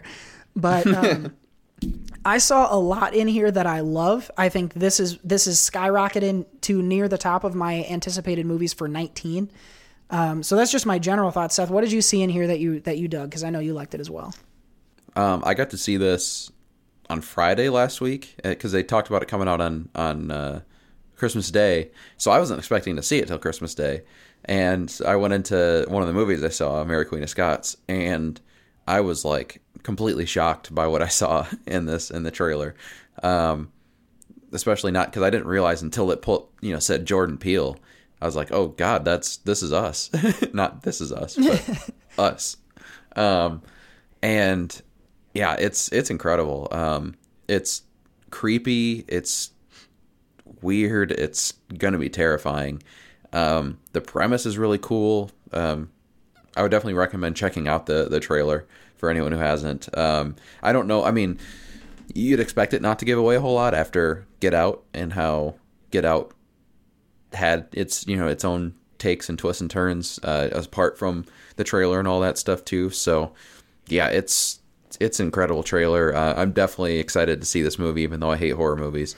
I think it'll have something to say. Um, not probably not racially driven like Get Out was, but uh, you know, something along the lines of people and how they see themselves and that type of thing. So uh, I'm excited to check it out. Um, definitely recommend seeing the trailer as soon as possible. Yeah, we're going to link to this. Uh, we haven't seen a trailer review from Jared yet over there uh, on the YouTubes at Jared Buckendahl, but we'll keep an eye out for it. And if we get it, if we get it, then uh, we'll definitely link to it. That'll be one you'll certainly want to watch because Jared's not a horror fan either.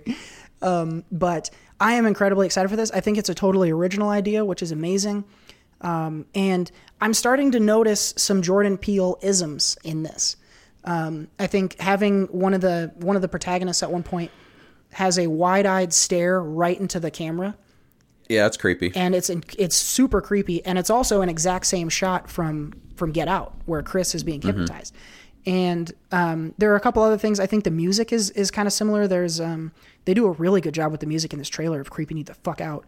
Um, the cast in this is amazing. I am incredibly excited for this movie. And I didn't know it existed a month ago or a week ago. So uh, give me this tomorrow if possible. I think if this is good, Peele stands to really cement himself in as one of the most... kind of creative and, and best new filmmakers that we have. And I hope that I hope that that's the case because this is going to be, whew, I'm I'm excited for this. So let's turn to a second trailer that we got. I haven't seen this one, but I am excited for this movie. Uh, we finally got a trailer for Men in Black International. So we have uh, Tessa Thompson, who, you know, she can get it. And uh, of course, Chris Hemsworth, who, let's be honest, Seth, Chris Hemsworth can get it too. And uh, they are our new uh, Men in Black for the new trailer. So I haven't seen this, but I know you did. What did you think? Definitely all of my trepidations going into this movie have been eased by seeing this trailer. Um, definitely feels like a like a soft reboot of, of the franchise. Still, you know, nodding towards the original. Um, there's so, it, I mean, it takes place overseas. Um, they even have, uh, there's like a... a a painting of some of the events of the first movie, like with Tommy Lee Jones and Will Smith taking care of that giant bug looking thing. God, that thing's so that, horrifying. That, yeah, the, the, that was Vincent D'Onofrio going sugar water. So that was, I love that movie. Um, anyway, but uh, so they, they have like a painting of that showing some of the, you know, some of the bas- past M I B moments. It seems like they're definitely going more for M I B as opposed to Men in Black. I mean, they mentioned Men in Black once, but I think they're going to try and go towards M I B to not have the men part of it in there, which is smart. But uh, so you get kind of in the basic story. Uh, Liam Neeson is kind of like the Tommy Lee Jones, st- kind of take uh, of, of the the. you know, the American version. He's, but it seems like he's trying to take a step back. Chris Hemsworth is like what Will Smith kind of was in the later movies. Like he was, he's like this badass, um, like perfect agent type of thing. And he, uh, you know, he he's seasoned and, and seems like he might be kind of losing his edge just a little bit because he's being very laxed and, and that type of thing. Tessa Thompson is kind of playing like Will Smith in the beginning of like the first movie where she's confident, Um, kind of got, she, she doesn't play as dumb as Will Smith does uh, in the other ones, um, but she's confident but very jokey, um, you know, kind of quick-witted type of thing, um, and she wants to come in and be, you know, be she knows about the Men in Black and she wants to, you know, be a part of it, and so it's going to be kind of one of those where she's taken under her, uh, under Chris Hemsworth's wing, and uh, you know, they save the world in overseas now. Um, the trailer just it's it's a lot of fun. Um, you kind of, you see, you know, those bugs that kind of, you know, that are heckling all the time in the other ones. Yeah. They're fucking funny.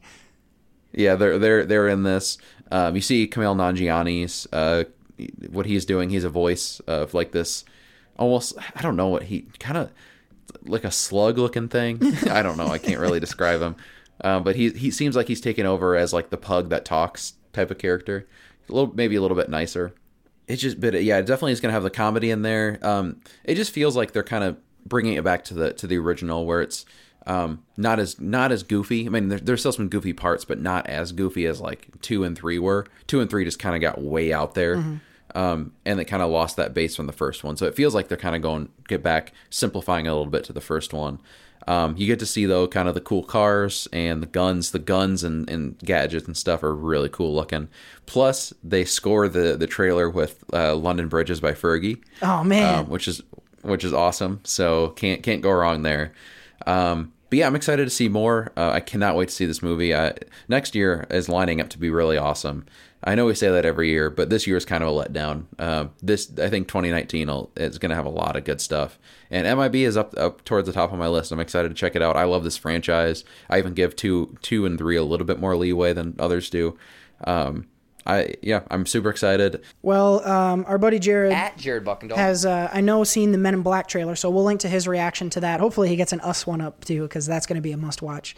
Um, so links to the trailers and Jared's reactions are in the description box. So make sure you check those out. Let us know what you think on the tweets. All right. Well, let's jump ahead. We have a lot of stuff to review. So hopefully we can be a little bit succinct with our reviews here. Uh, six movie reviews coming at you. We were both busy over the weekend. I'll do the first one here. And I went and saw Bumblebee on Friday night. And I can be pretty quick about Bumblebee because there's, there's not a ton here to unpack. But I think this is a fun movie. I, I did enjoy it. It's very different from the other Transformers movies in that we spend most of this movie not really worried about what goes on with the robots. Um, it's a lot more about Haley Steinfeld's character. And in that, I think they do kind of an interesting job of giving you a little piece of kind of maybe a little bit of kind of that coming of age type thing that we're always talking about. She's turning eighteen during this movie. And, um, Haley Steinfeld is, is, I think, really good in this. She kind of throws back to the Edge of seventeen a little bit. She's less snarky, but uh, a similar type high school, you know, a little bit of a know-it-all and, and a smart girl and stuff like that. Um, if you're into the eighties nostalgia, the soundtrack for this is going to be very attractive to you. A lot of great eighties music in here. Um, I like the char- character of Bumblebee in this. He, of course, can't talk, so a lot of what he does is sort of physical comedy, and it occasionally gets over the top with that, but for the most part, it stays relatively grounded. I think there's a good movie here. John John Cena uh, does what he's asked and doesn't do more, which in this case I think is good. I, I totally feared him coming in and really hamming it up, and he didn't. He seemed relatively restrained, which is good. And um, yeah, this was just a fun movie. I, I'm not going to recommend that you rush out and see it in the theater, Um, but definitely something I think to check out later on, maybe rent or pick up on Netflix, because it was enjoyable. Uh, what I will say, my main takeaway from this was, and this is my personal opinion, because I think this movie works and others like it can work, where the main character is the human and the robots are side characters. I think there's room for that. But for myself personally, I would love to see a movie set on Cybertron during the war between the Decepticons and the Autobots, because they open with a, they open with that. And um, there's some really cool action movie stuff that happens during that kind of opening scene uh, where they're on Cybertron fighting. I would love to see a movie that's just about the Transformers and leave the people out of it. Uh, I don't know that we'll get that anytime soon. And again, the way they're doing this is working. I did enjoy my time at this movie, um, but I'm not screaming it from the rooftops. But it, give, give me a movie. There will be more Transformers movies because this is making money. Um, and uh, give me one that's set on Cybertron. That's my request. But uh, this one I think was very well done, well acted, uh, pretty decent writing. Uh, nothing that is going to surprise you in this, but just a just a fun time at the movies, something to check out later on, I think. Yeah, I won't see it. So while I was at Bumblebee, I believe you were at uh, Mary Queen of Scots, which is one I didn't see. Kind of throwing back to uh, some uh, classic qu- queens going at it. Uh, what did you think of this one? Mary Queen of Scots. So yes, it uh, is the historical bio, the biopic that uh, stars uh, Saoirse, Saoirse, Saoirse Ronan, and uh, Margot Robbie. Some weird names in this, yeah, starring in this movie. Let's get this out of the way. Um, Let's get this out of the way early. Both of them can get it. Um, I don't know if you see this movie, you're gonna definitely say Margot Robbie cannot get it because it's it's. Uh, What they do with her, her makeup and, and all that stuff is uh, gross. She has smallpox in this movie. Ew, well, and, I, and can so, I retract my? Well, nope, she can still you, get it. You, she can still get it. I don't nope. care. They're just really good at makeup. I gotta say, man, like these last two Oscar seasons, they've done their damnedest to make her not look attractive. That's good acting. Her if playing, she can play as ugly, then that's that's great acting. Whoever her makeup team is is incredible. Um, So, yeah, basically, um, Saoirse Ronan is, she's this queen who, she was married to uh, a prince in another another land. So she's originally from uh, Scotland. Um, she married to some other prince type dude. He dies, and she comes back to, she inherits the, the, the, the throne of Scotland. What she's trying to do is merge the the thrones uh, of England. So uh, she's trying to be dual queen essentially and take the throne from Margot Robbie's character. That's kind of the, the basic plot of the movie. There's a lot of uh, political positioning throughout the movie based because back then a, a lot of this is based off of like who gets who marries who and that type of thing. So it's very um, very much a strategic movie. Um, Kind of, definitely a lot of good acting back and forth with each other. Yeah, Margot Robbie plays Queen Elizabeth, Queen Elizabeth the First, and they're related. They're cousins. They they call each other sister a whole bunch throughout the movie, which is weird. Um, but they're they're actually cousins. And so uh, Queen Elizabeth is trying to push Mar- uh, Mary to marry uh, to wed a someone that she chose from, you know, her side from, from England so that she can control the throne. She can control what's going on. Whereas um, Mary is trying to wed someone she chooses from England so that she can take control of it. And it's just this weird, um, based off of weddings and, and marriage, is weird um, jo- jousting um, back and forth through letters throughout the entire movie. Basically, the whole movie as itself, it, itself though, is kind of Saoirse Ronan's movie. She... She is the main focus of the movie. She's on screen for, it's a two-hour movie. She's on screen for about an hour and a half of it, I would say. Margot Robbie's brought the other thirty minutes, and then they're on screen together for maybe ten minutes of the movie, um, most of which you can see in the trailer if you've seen the trailer. So, uh, but there are some really, really good performances, um, really big, really hard-hitting moments through, through both of these, even though Margot Robbie's on the screen for a little bit. What she is on the screen is very effective and powerful. But I would honestly say, though, that Saoirse Ronan, she, she is, she is incredible in this movie. She, she definitely carries it. Um, this is a hard movie, though, for, I would say, for everyone to kind of swallow because it's, it, it is very slow, methodical, political. Um, I, we talked about this uh, off the air separately on the phone, that it was written by the uh, person who created House of Cards for the American television, Bo Wellman. He wrote, he did the screenplay for this. So it's very much that. It's, it reminds me of like House of Cards season two with kind of like the, you know, the positioning, the political positioning and that type of thing with less um, trains. And uh, so, so uh, yeah, it's, it's, I would say this is more of like a, an actor, you know, an acting movie. You know, you go in for this to see the acting, unless you're into the the historical, you know, stuff, historical dramas. But the reason I went for this was to see the performances and the acting. And uh, I definitely got what I expected out of that in terms of the acting. I, I definitely could see both of these, because the movie itself is, you know, kind of slow and, and not for not everyone's cup of tea. So, you know, it hasn't been, it's been reviewed well, but not amazing. You know, I don't think this will be a, a, a surefire Oscar, you know, best picture contender or any, or even, uh, you know, nominee.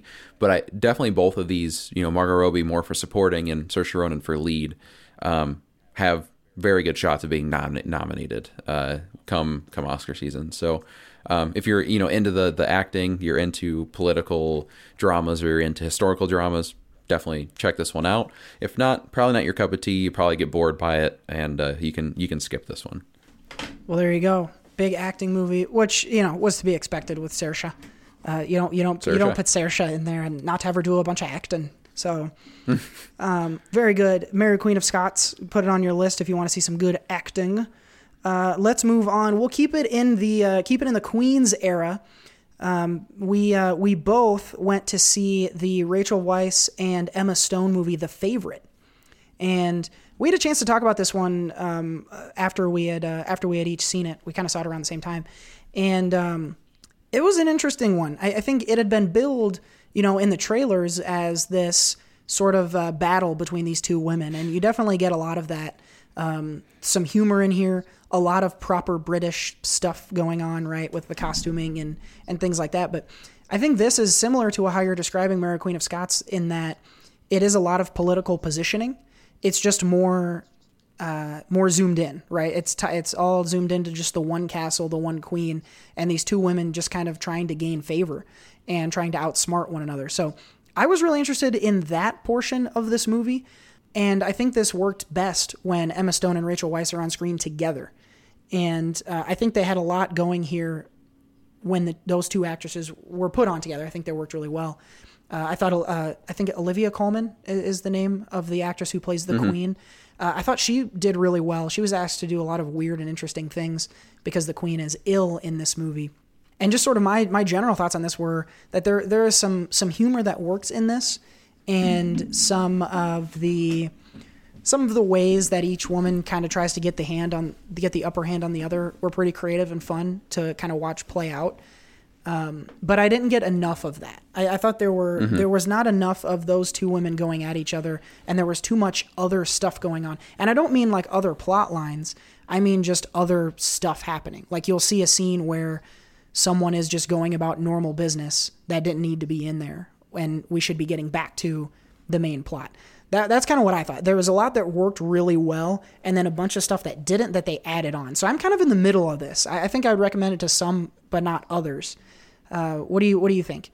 Um, yeah, there's definitely a lot I agree with. I definitely thought the movie shone best uh, when when they were, when Rachel Weisz and uh, Emma Stone are on screen together. But I I, th- I do think I enjoyed this more than you did. Um, at the end, you know, basically as a whole, um, maybe maybe not a whole lot more. But um, I mean, it doesn't make my top ten for the year or anything like that. But I think by the end of it, and with a lot of the symbolism that they were going for, I think that hit home with me more towards the end of the movie. And and I this is a movie I thought about a little bit more later, mm-hmm. you know, and uh, it's grown on me more.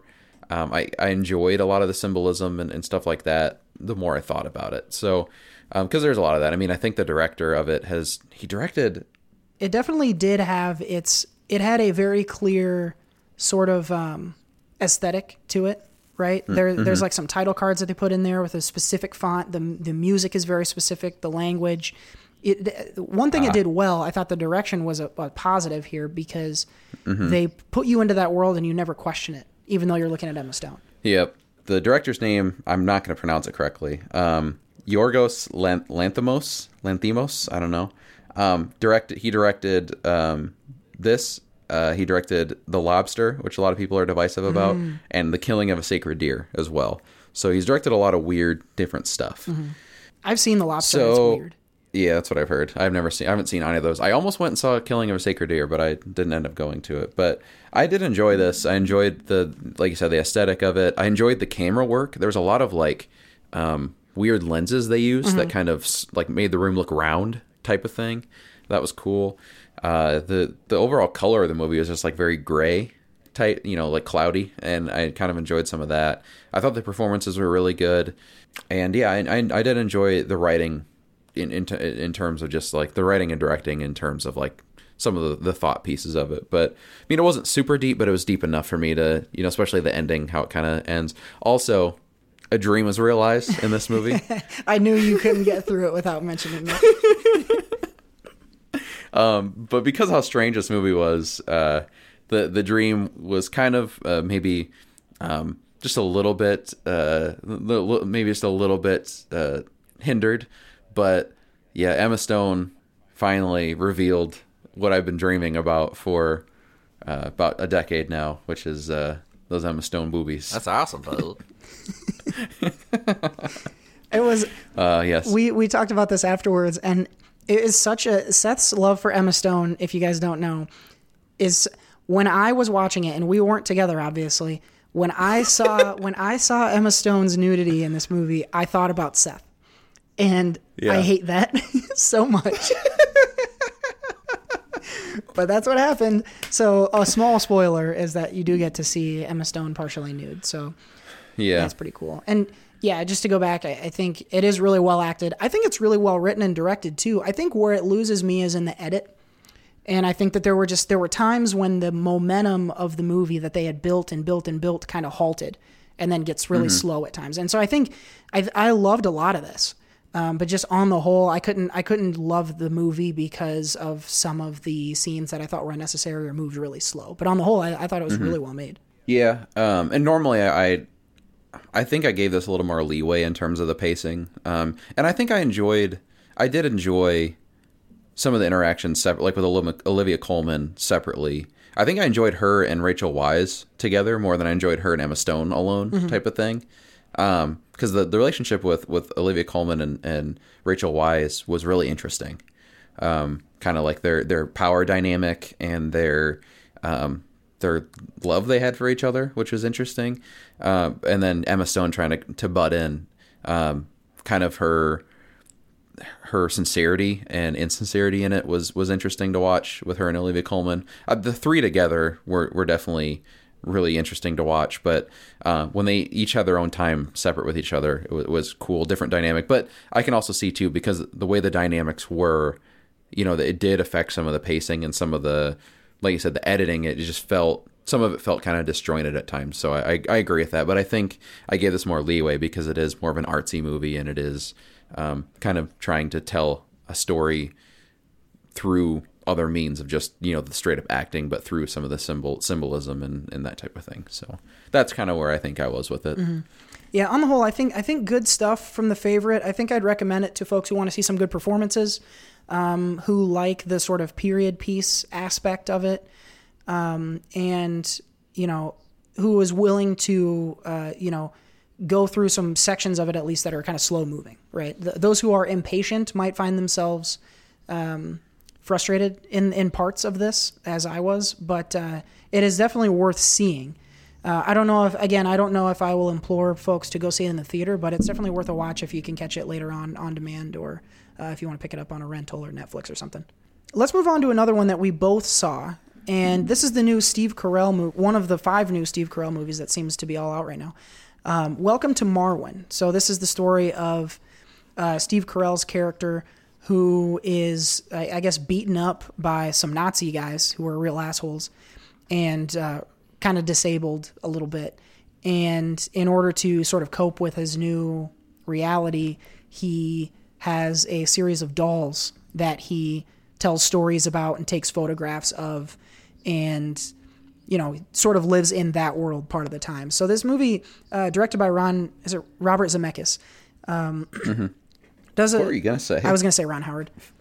Um, okay. So what Zemeckis does in here is is sort of splits this into two portions of the movie. One is where, and they, they don't, it's not one and then the other, they interweave each other, but you have uh, you have Steve Carell dealing with his real life and the trial that is happening for the people that beat him up. And then on the other side, you have what's going on in the made-up world of Marwen. And there are some instances where thematically they sort of line up and, you know, one tends to inform the other. Um, I think a highlight here is the animation of the characters in Marwen. I thought they did a really good job of. Um, I think that I wanted to like this more than I ended up liking it. Um, again, I, I think a highlight was what goes on in Marwen, but the whole interaction between what happens in Marwen and what happens in the real world did not seem to have the right amount of balance to me. And I don't know exactly what it was. I can't put my finger on it, but it, it seemed like I didn't get enough of either world to really care mm-hmm. about it. And so whenever either of the two worlds would have some big emotional beat that I was supposed to be on for, I wasn't. And so I think in that regard, what could have ended up being a really cool plot device ended up being a detriment to both sides of the story because it took time away from each one. Mm-hmm. And so that that's kind of what I struggled with here is I didn't feel like a lot of what where they want to bring you along, I didn't feel like a lot of it was earned. But I, I do think that the cast was a highlight. I, I think this was well acted.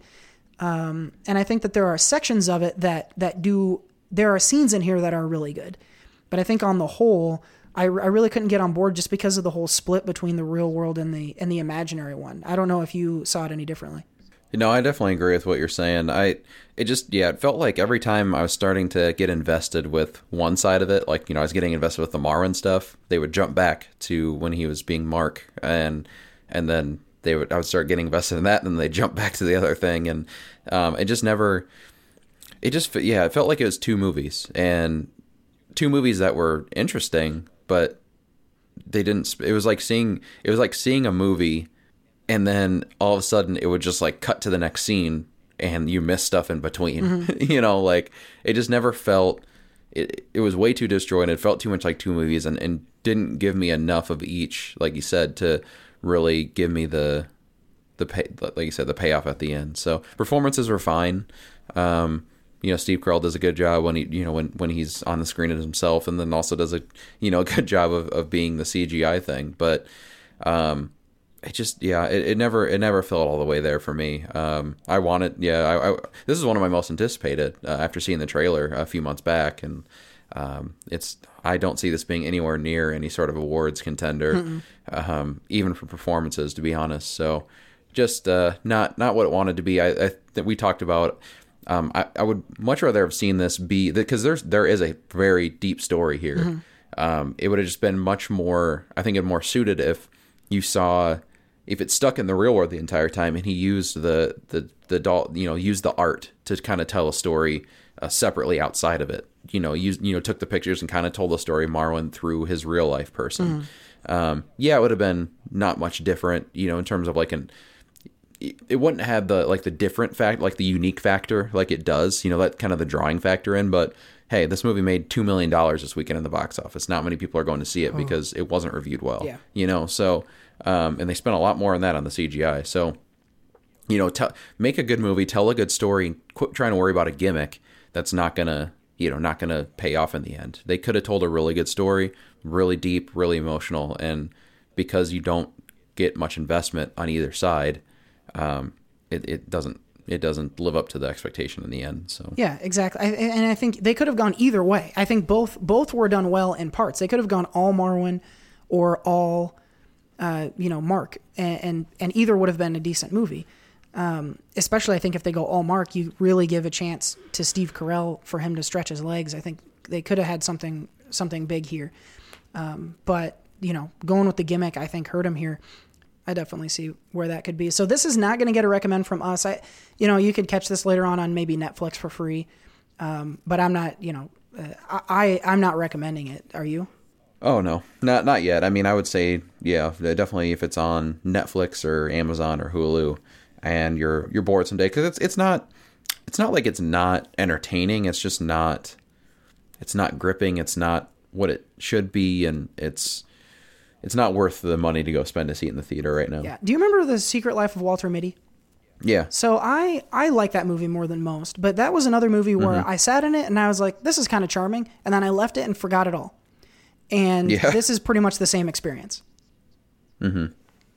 All right. So let's move into, we've got two more left here. And uh, here's one that you saw and I didn't. Uh, I think a lot of anticipation, a lot of curiosity around the sequel to the, I think, fifty-year-old Mary Poppins movie. So this is Mary Poppins Returns uh, with Emily Blunt in the title role. And this is one that I was really surprised that you were interested in going to see because you don't do musicals. So how'd this one, how'd this one live up? Pish posh, Cody. Pish posh. No, Mary Poppins Returns. Uh, definitely, I'll keep this one short, but because it's not, you know, super deep movie, but it's it's a lot of fun. It's a good time. Um, Emily Blunt. I'm ready. I'm waiting for you to do it. No, you got to say it first. She can get an Oscar nomination for her performance. I'm still blowing it. And it as well. Um, no, Emily Blunt's awesome. Um, she she she is she instantly embodies uh, Mary Poppins. Now I barely remember the original, but um, she uh, she you know she is that character. You know she from from moment one on the screen she does an awesome job. Um, she can definitely sing very well. Um, she uh, she's she's charming. She's funny. She she does everything she needs to. She she carries the movie. Uh, they definitely try forcing Lin-Manuel Miranda down your throat in this movie. Been there. Um, It, gross. Oh, that's nasty. And uh, he even does his little rapping thing like he does in Hamilton, which felt kind of forced and weird. You know, Mary Poppins is a who does. She's awesome. She's she's fun. Um, you know, it's it's it's her movie. Um, as much as they try to make it Lin-Manuel Miranda's movie. Again, I'm not too steeped in the lore of Mary Poppins, so I, you know, like they brought back like Lin-Manuel's. Uh, Miranda's character is a returning character from the original. They have the two children, uh, the Banks children from the original. Dick Van Dyke comes back, which you all see that in the trailer. Um, they throw Meryl Streep in randomly for no reason. Um, she felt kind of just forced in, in a weird scene. I mean, it's a, it's a pretty just like whimsical story, uh, which is fun. The music's really fun other than the, the rapping, even though I liked the song the rapping was in, um, or the, the, it wasn't even rapping. It's like, like fast talking like he just like doesn't he it's just, it, it's just weird I I mean maybe I need to see Hamilton, but it just felt like, oh, Lin-Manuel Miranda's in this movie, let's do the rapping thing. Wow. And they didn't need to, because like the songs that he sings are actually pretty fun, um but then they that song they just kind of throw it in and it felt weird. Um the animation is what's really really cool.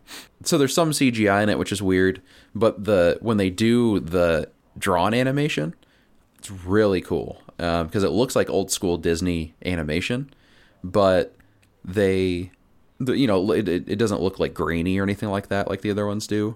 But when they throw it in, wh- how it looks, it, it's really seamless with the the people. And, and some of the, co- they use costume tricks and effects to make it look um, like all, you know, seamless and together. It's really neat. I definitely recommend checking that out, even just for that.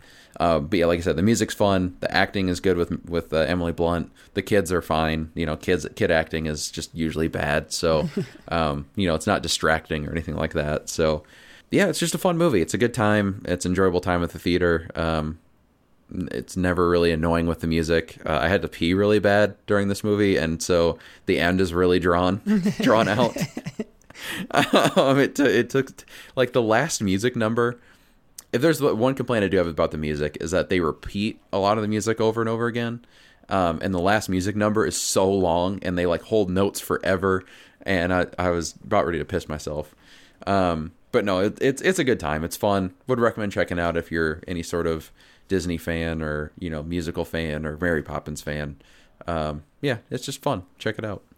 Just fun. I like it. I like having just fun. Yeah. I, I, I do want to check this out because I do like a good musical, and you know, I like Emily Blunt, so um, maybe I will check this one out. The last one we went to is my favorite of the weekend, and one of my favorites in a long time, actually, and it's Vice. And this is the story of Dick Cheney, um, as portrayed by uh, Christian Bale, who, uh, let's get this out of the way early, uh, is fucking incredible in this, and in my mind is uh, should be near the top of anyone's list of best actors for this year, because he fully dives into Dick Cheney. Adam McKay wrote and directed this. Uh, you'll remember him from some of the old classic Will Ferrell stuff that you loved him in, but uh, more recently in The Big Short, which was Oscar nominated. And if you liked The Big Short, I think you're really going to like Vice, because it's a lot of the same type of storytelling with the cutaways and the narration. And they have a pretty good way, I think, of taking things that most people aren't familiar with and making it digestible. It never mm-hmm. it never seems too smart, um, which, you know, political movies uh, can do. Um, and so I, I think I, I really enjoy the way that McKay tells these stories. It's very kinetic, very quick. It's never boring. It's on the whole, I thought the, the way that this was made was a really fun experience for me. And one of my favorites of this year. um, I'm giving it a high recommendation. Um, I know you're going to be more focused on Christian Bale and the other performances in this one. Um, so what did you think on that, on that front?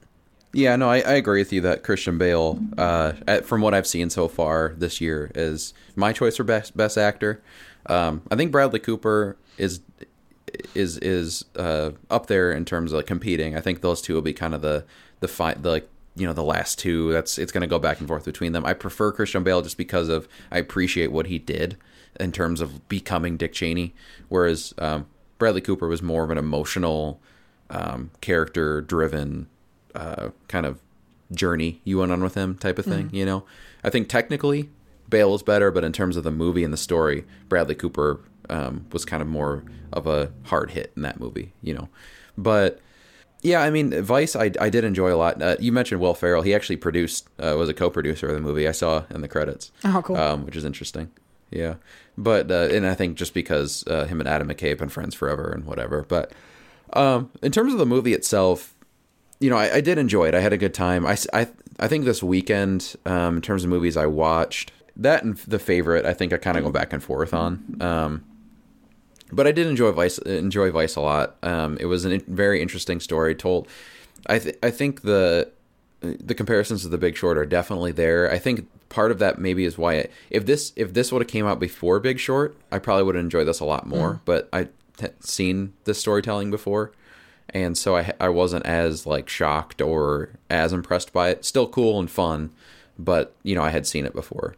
But uh, yeah, definitely learned a lot about about Dick Cheney and you know kind of what was going on during that time. I'm very interested in that time of history, especially with the people who are in power and kind of the aftermath of you know nine eleven and uh, you know all that stuff. It's really interesting, especially because we were.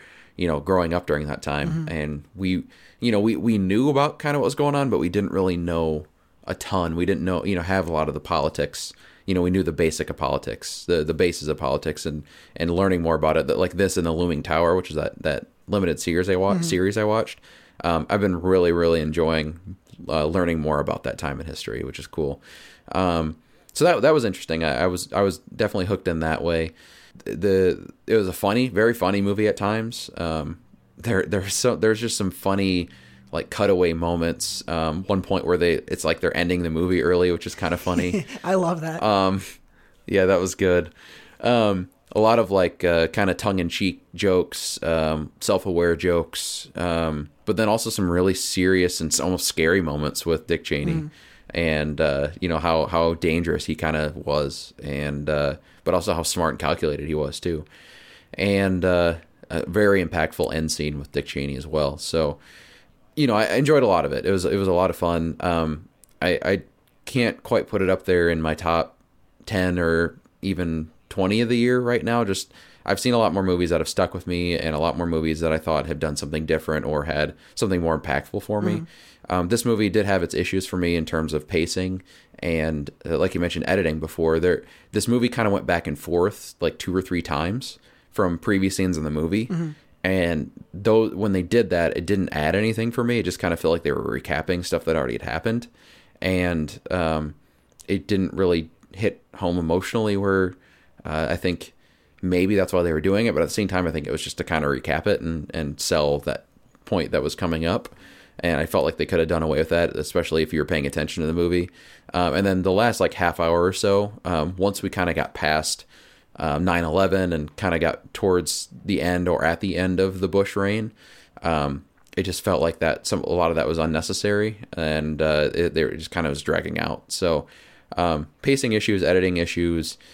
But overall, again, very enjoyable movie. Um, a lot of fun, incredible performances, and uh, would be would be a recommend. I would say definitely watch out for Christian Bale um, and and for Best Actor. And you know, I really I, I like Sam Rockwell too. I liked his performance as Bush, so I I had fun with him. Um, yeah, I would recommend seeing the movie though. Yeah, I want to tag on um, Sam Rockwell. I think is great as Bush, and I think what they do really well here is he doesn't do an impression of George Bush. He plays a character mm-hmm. who you know is supposed to be George Bush, and there's a difference between those two things, and I think they really mm-hmm. navigated it well, because they could have, if they wanted an impression of George Bush, they could have put fucking Will Ferrell on there. And yeah. um, Amy Adams, I think, is fantastic in here. You know, you, mm-hmm. you rarely hear the story of the woman behind the man, and she is very much playing that character in here and drives a lot of what Dick does, and I think she's incredible in this. Um We'll see. I don't know whether she gets nominated or not for supporting actress, but I really did like her part in this.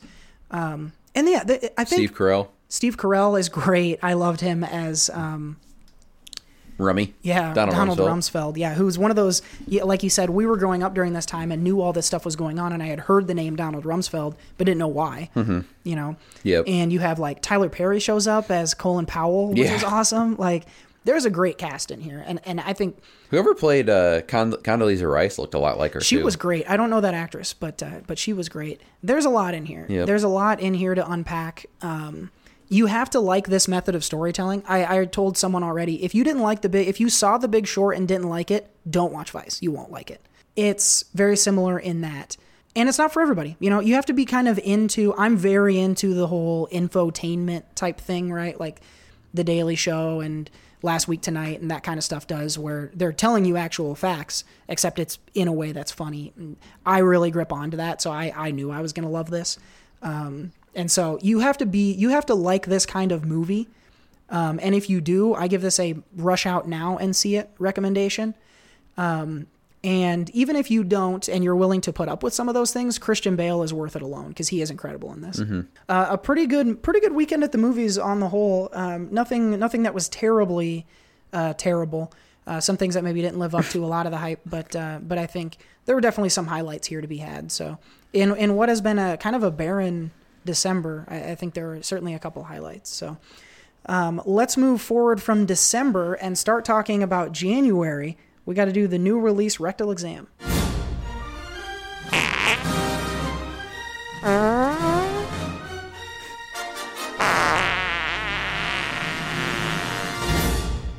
still really hate that one. Every month I think we got to change this, and then I forget. Um, nope. The new release rectal exam. Seth is about to quiz me on the upcoming films from uh, January of twenty nineteen.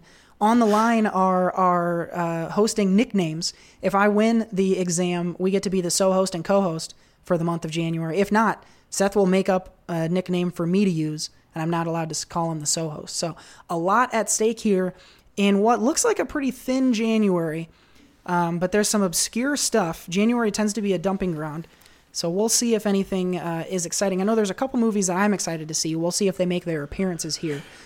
Um, so there are going to be three clues. Uh, an actor or actress, a director, and a release date, and I have to guess the movie titles that they correspond with. So, uh, I think I've covered all the all the rules here. So let's, uh, Seth, let's jump into it. You got it. You said it's going to be a, a thin January, but it's also looking to be a pretty hairy August. Oh my! All God. Right, that's not going away anytime soon. I would like huh? to start with my actor clue. Actor clue. This might be the toughest one. Oh, okay. Um, actually, no. The director might be pretty tough, too. So, actor, actress. This actor, actress, uh, will... Is, they're, they're, it's an actress. Their name... I almost said the movie they're going to be in. I almost screwed up. Um, is uh, Daredevil actress Deborah Ann Woll. Uh, hmm. So, if you want to come back to it later, you can. I, I think I do... I, it took me a bit to picture who I think that actress is. Um... Let's come back to it. Let's put a pin in Deborah okay. Ann Woll and come back to her. Um, what do you want instead? Give me the director. Neil Berger. Neil Berger? Neil Berger. Neil Neil Berger, maybe. I don't know. Oh, fuck. You didn't study very well, I'm going to well, go over. Huh? Um, no, I, I did study, but I'm just blanking on Neil Berger. Um, N I E L B U R G E R. So it's either Berger or Berger. I don't know. I've never heard it I've heard it pronounced before, and I can't remember. It's if, B. I think it might be Neil Berger. It's B U R G E R? B U R G E R. Does it have any accents? Uh, not that I remember seeing. Okay. I don't think the clue would help you on this one, because the clue is what other movies they've directed. And you don't know any of them? Okay. Um, well, I could look it up, but I mean, it's not going to help you, I don't think, because yeah, you'd have to know what they're directing. Okay, let's go to the release yeah. date and see if that provides any help, which I doubt it will. Okay. January eighteenth. Okay, I'm going to take a stab at this one because I need to save the clue. I'm going to say that that's glass. Okay. Correct. Okay, so I got glass. That's that's pretty much the only thing that weekend. I gave you a gimme on that one in case you got to the end. Yeah, I was... I, I was, was going to be like, all right, you get that one. Mm. So you probably want to go back to actor, actress? Uh, yeah, give me give me the actor. Well, that's going to be the best clue for you. I'm helping you through this game now. Um, yeah, I, I... So you want the you, you want what else they've been in? Getting, or you want, so the next one is... Uh, the clue for actor, actress is the next build. I don't think either of these two clues is going to be... Yeah, go ahead and give me the, the next build actor or actress in her movie. Yeah, this isn't going to help you at all either. Fucking I don't know who this person is. Um, I'll give you the fucking next four. Um, Taylor Russell, Tyler Labine, who was the Hug It Chug It football guy in Zack and Mary. Okay. Logan Miller, and then Nick uh, Nick Dodani. Nick, Nick Dodani, he was uh he's been in he's he's like in a Best Buy commercial, but he's also the best friend on Atypical, the oh, friend of the okay okay and what was that actor or the director's name? Not of this movie. Neil Berger. Neil Berger. Okay. Of the of the other one, yeah. I have two movies or Neil Berger. I have two movies floating around in my head. Did Neil Berger? Okay, I'm gonna. This is my guess. Is that The Upside? That is. Ah, okay, okay. So I got The Upside. Um. It's not going to And be. What was her name again? The first actress? Deborah Ann Woll. Oh my God, I know it. Uh, do you? Yeah, I do. It's Escape Room. Yep. Yeah. One, four, three for the win. Yes! LeBron James at the buzzer. You're fucking right, I got it. Oh, that took me so long. So the problem I had with that one, I, I stared at that one for a while, the Deborah one. And I had done a I had done a mnemonic. I, I, I was doing Deborah Room. As the, the but the problem was the problem was that when you told me that she was in Daredevil, I pictured her, and she's not on the cover, she's not on the poster. It's someone else. Really? Yeah. The the person pictured in the poster is like Hispanic looking, or something, but they're not they're not a white girl, whatever it is. And so I was picturing that poster and being like, that couldn't have been her. But then I finally remembered back to my mnemonic that I had. Yeah, made you're up. Right. Um. I fucking got it. Oh, that was a diff- That was the hardest one that I've gotten. Maybe save for the blind guess I took at like the Grinch or whatever a few months ago. Yeah, yeah. Deborah Ann Woll is the furthest thing from Hispanic. She's probably the whitest person that I've ever seen. Yeah, so. Aryan race personified for sure. So here we go, man. I got uh, Escape Room, The Upside, and Glass in January. Um, so I'm a I'm the champion. So we are back next week as the So and co-host. Because I am the champion of this month's new release rectal exam.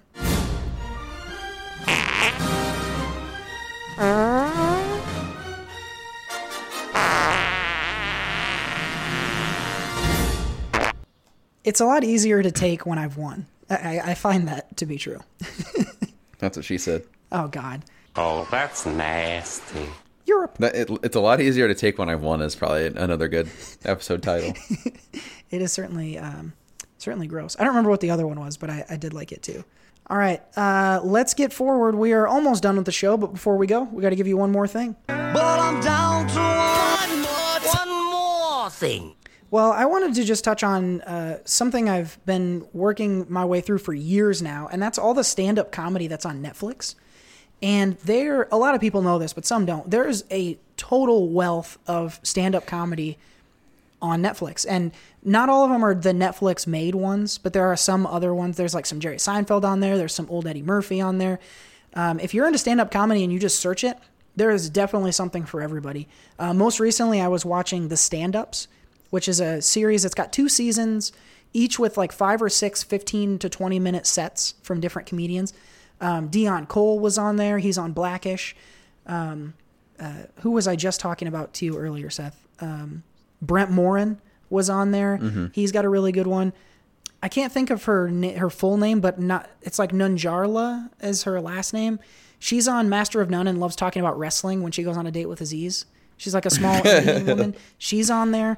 Um, so if you want like a fifteen minute set, those are great.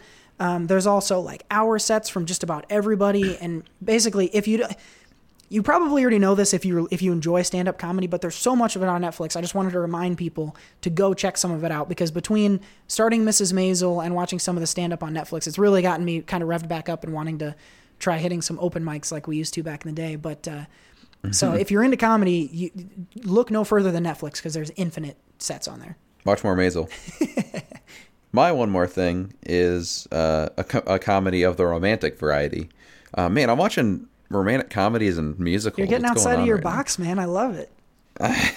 um, I watched the romantic comedy Crazy Rich Asians uh, over the, the winter break. Um, it, I was able to watch it for free because of Google Opinion Rewards, and it was on sale on the Google Play Store.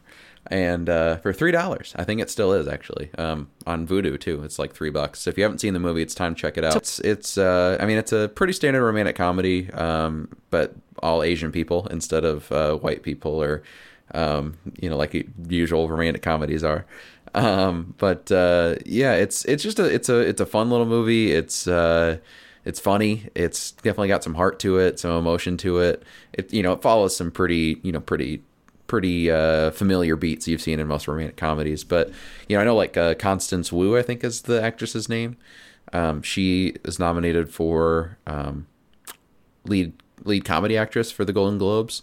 um I can definitely see why. She she was great. She was charming. Um she carried some some emotional scenes if she needed to. She was funny when she needed to.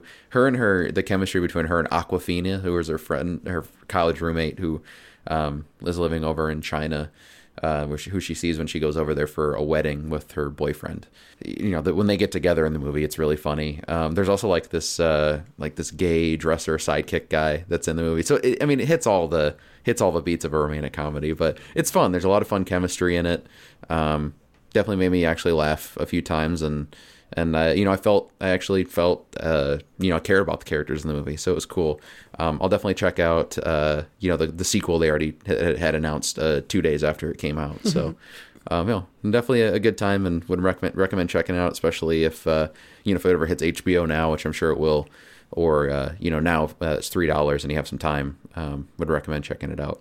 Look at you go, watching romantic comedies and then recommending them to our listeners. I like what I'm seeing right now, man. This is awesome. I still have to check out Crazy Rich Asians, but I definitely want to. I've heard nothing but good things about it, so I'm excited. Yeah, I know you'd love it. Yeah, awesome. Good. All right, well, uh, stand-up comedy and, and Crazy Rich Asians. Crazy Funny Asians this week, and one more thing. But I'm down to one more, one more. Thing. That's going to take us to the end of episode seventy-four. Don't forget to subscribe wherever it is you may be listening, so you can get brand new episodes every Friday and be the first to listen. Um, hit us up on Twitter, underscore Cody Michael, Seth Oat, or SoCo Show Pod.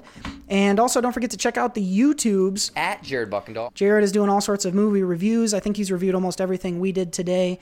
Um, trailer reactions. We're still hoping, cr- fingers crossed, for that Us one uh, to come out.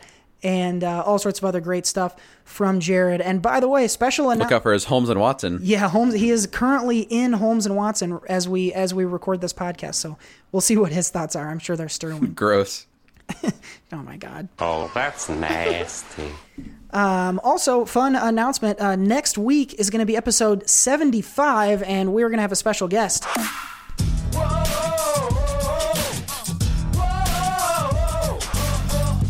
Jared Buckendahl will be joining us for episode seventy-five. We're going to recap twenty eighteen by counting back all of our top ten favorites of the year. And I know Seth already has his work. Favorite out. What? Our favorite movies of the year. Oh, okay. I thought it would have been uh, our favorite uh, running gags on the on the podcast. Oh, we could do that too. Such as, yeah, such as uh, our our Miles Miles Minute. Oh my God. That we created this week. That's my favorite one. That's number one. We waited all the way until the end of the year to do our favorite thing of the year. Um, that, that that actually makes a ton of sense. So, well, I mean, this can only happen in this time. It's, you know, this is the spectacular now. So, oh my, I can't handle you anymore. I'm gonna mute you for the rest of this show so that we can get. God, that was such a good one. That was so good that I'm angry at you. Oh my gosh. Um, well, I literally think now we've run through the entire. Um, actually, no, there's a few more. Okay, we're done with that for now. So uh, we have run yet another gag into the ground on episode seventy-four. Uh, again, we're going to have Jared next week counting back all of our... It'll be a different type of show. We'll talk movies the entire time with Jared. Um, we're going to count back all of our all of our top tens, and always a fun time to have Jared on. So uh, we're really excited to get that show going. Uh, it's going to be our first of the new year because this has been our final episode of twenty eighteen. We want to thank you all uh, for listening uh, along the way for all uh, seventy-four episodes so far, and we plan to continue into the new year. So uh, make sure you stick along again. Make sure you're subscribed so that you're getting all of the new episodes. All right, so for the final time in twenty eighteen, this has been episode seventy-four. I have been SpongeCo SquareBeans, and for my partner Seth Ott, we will see you next week. Bye. I love you, Miles.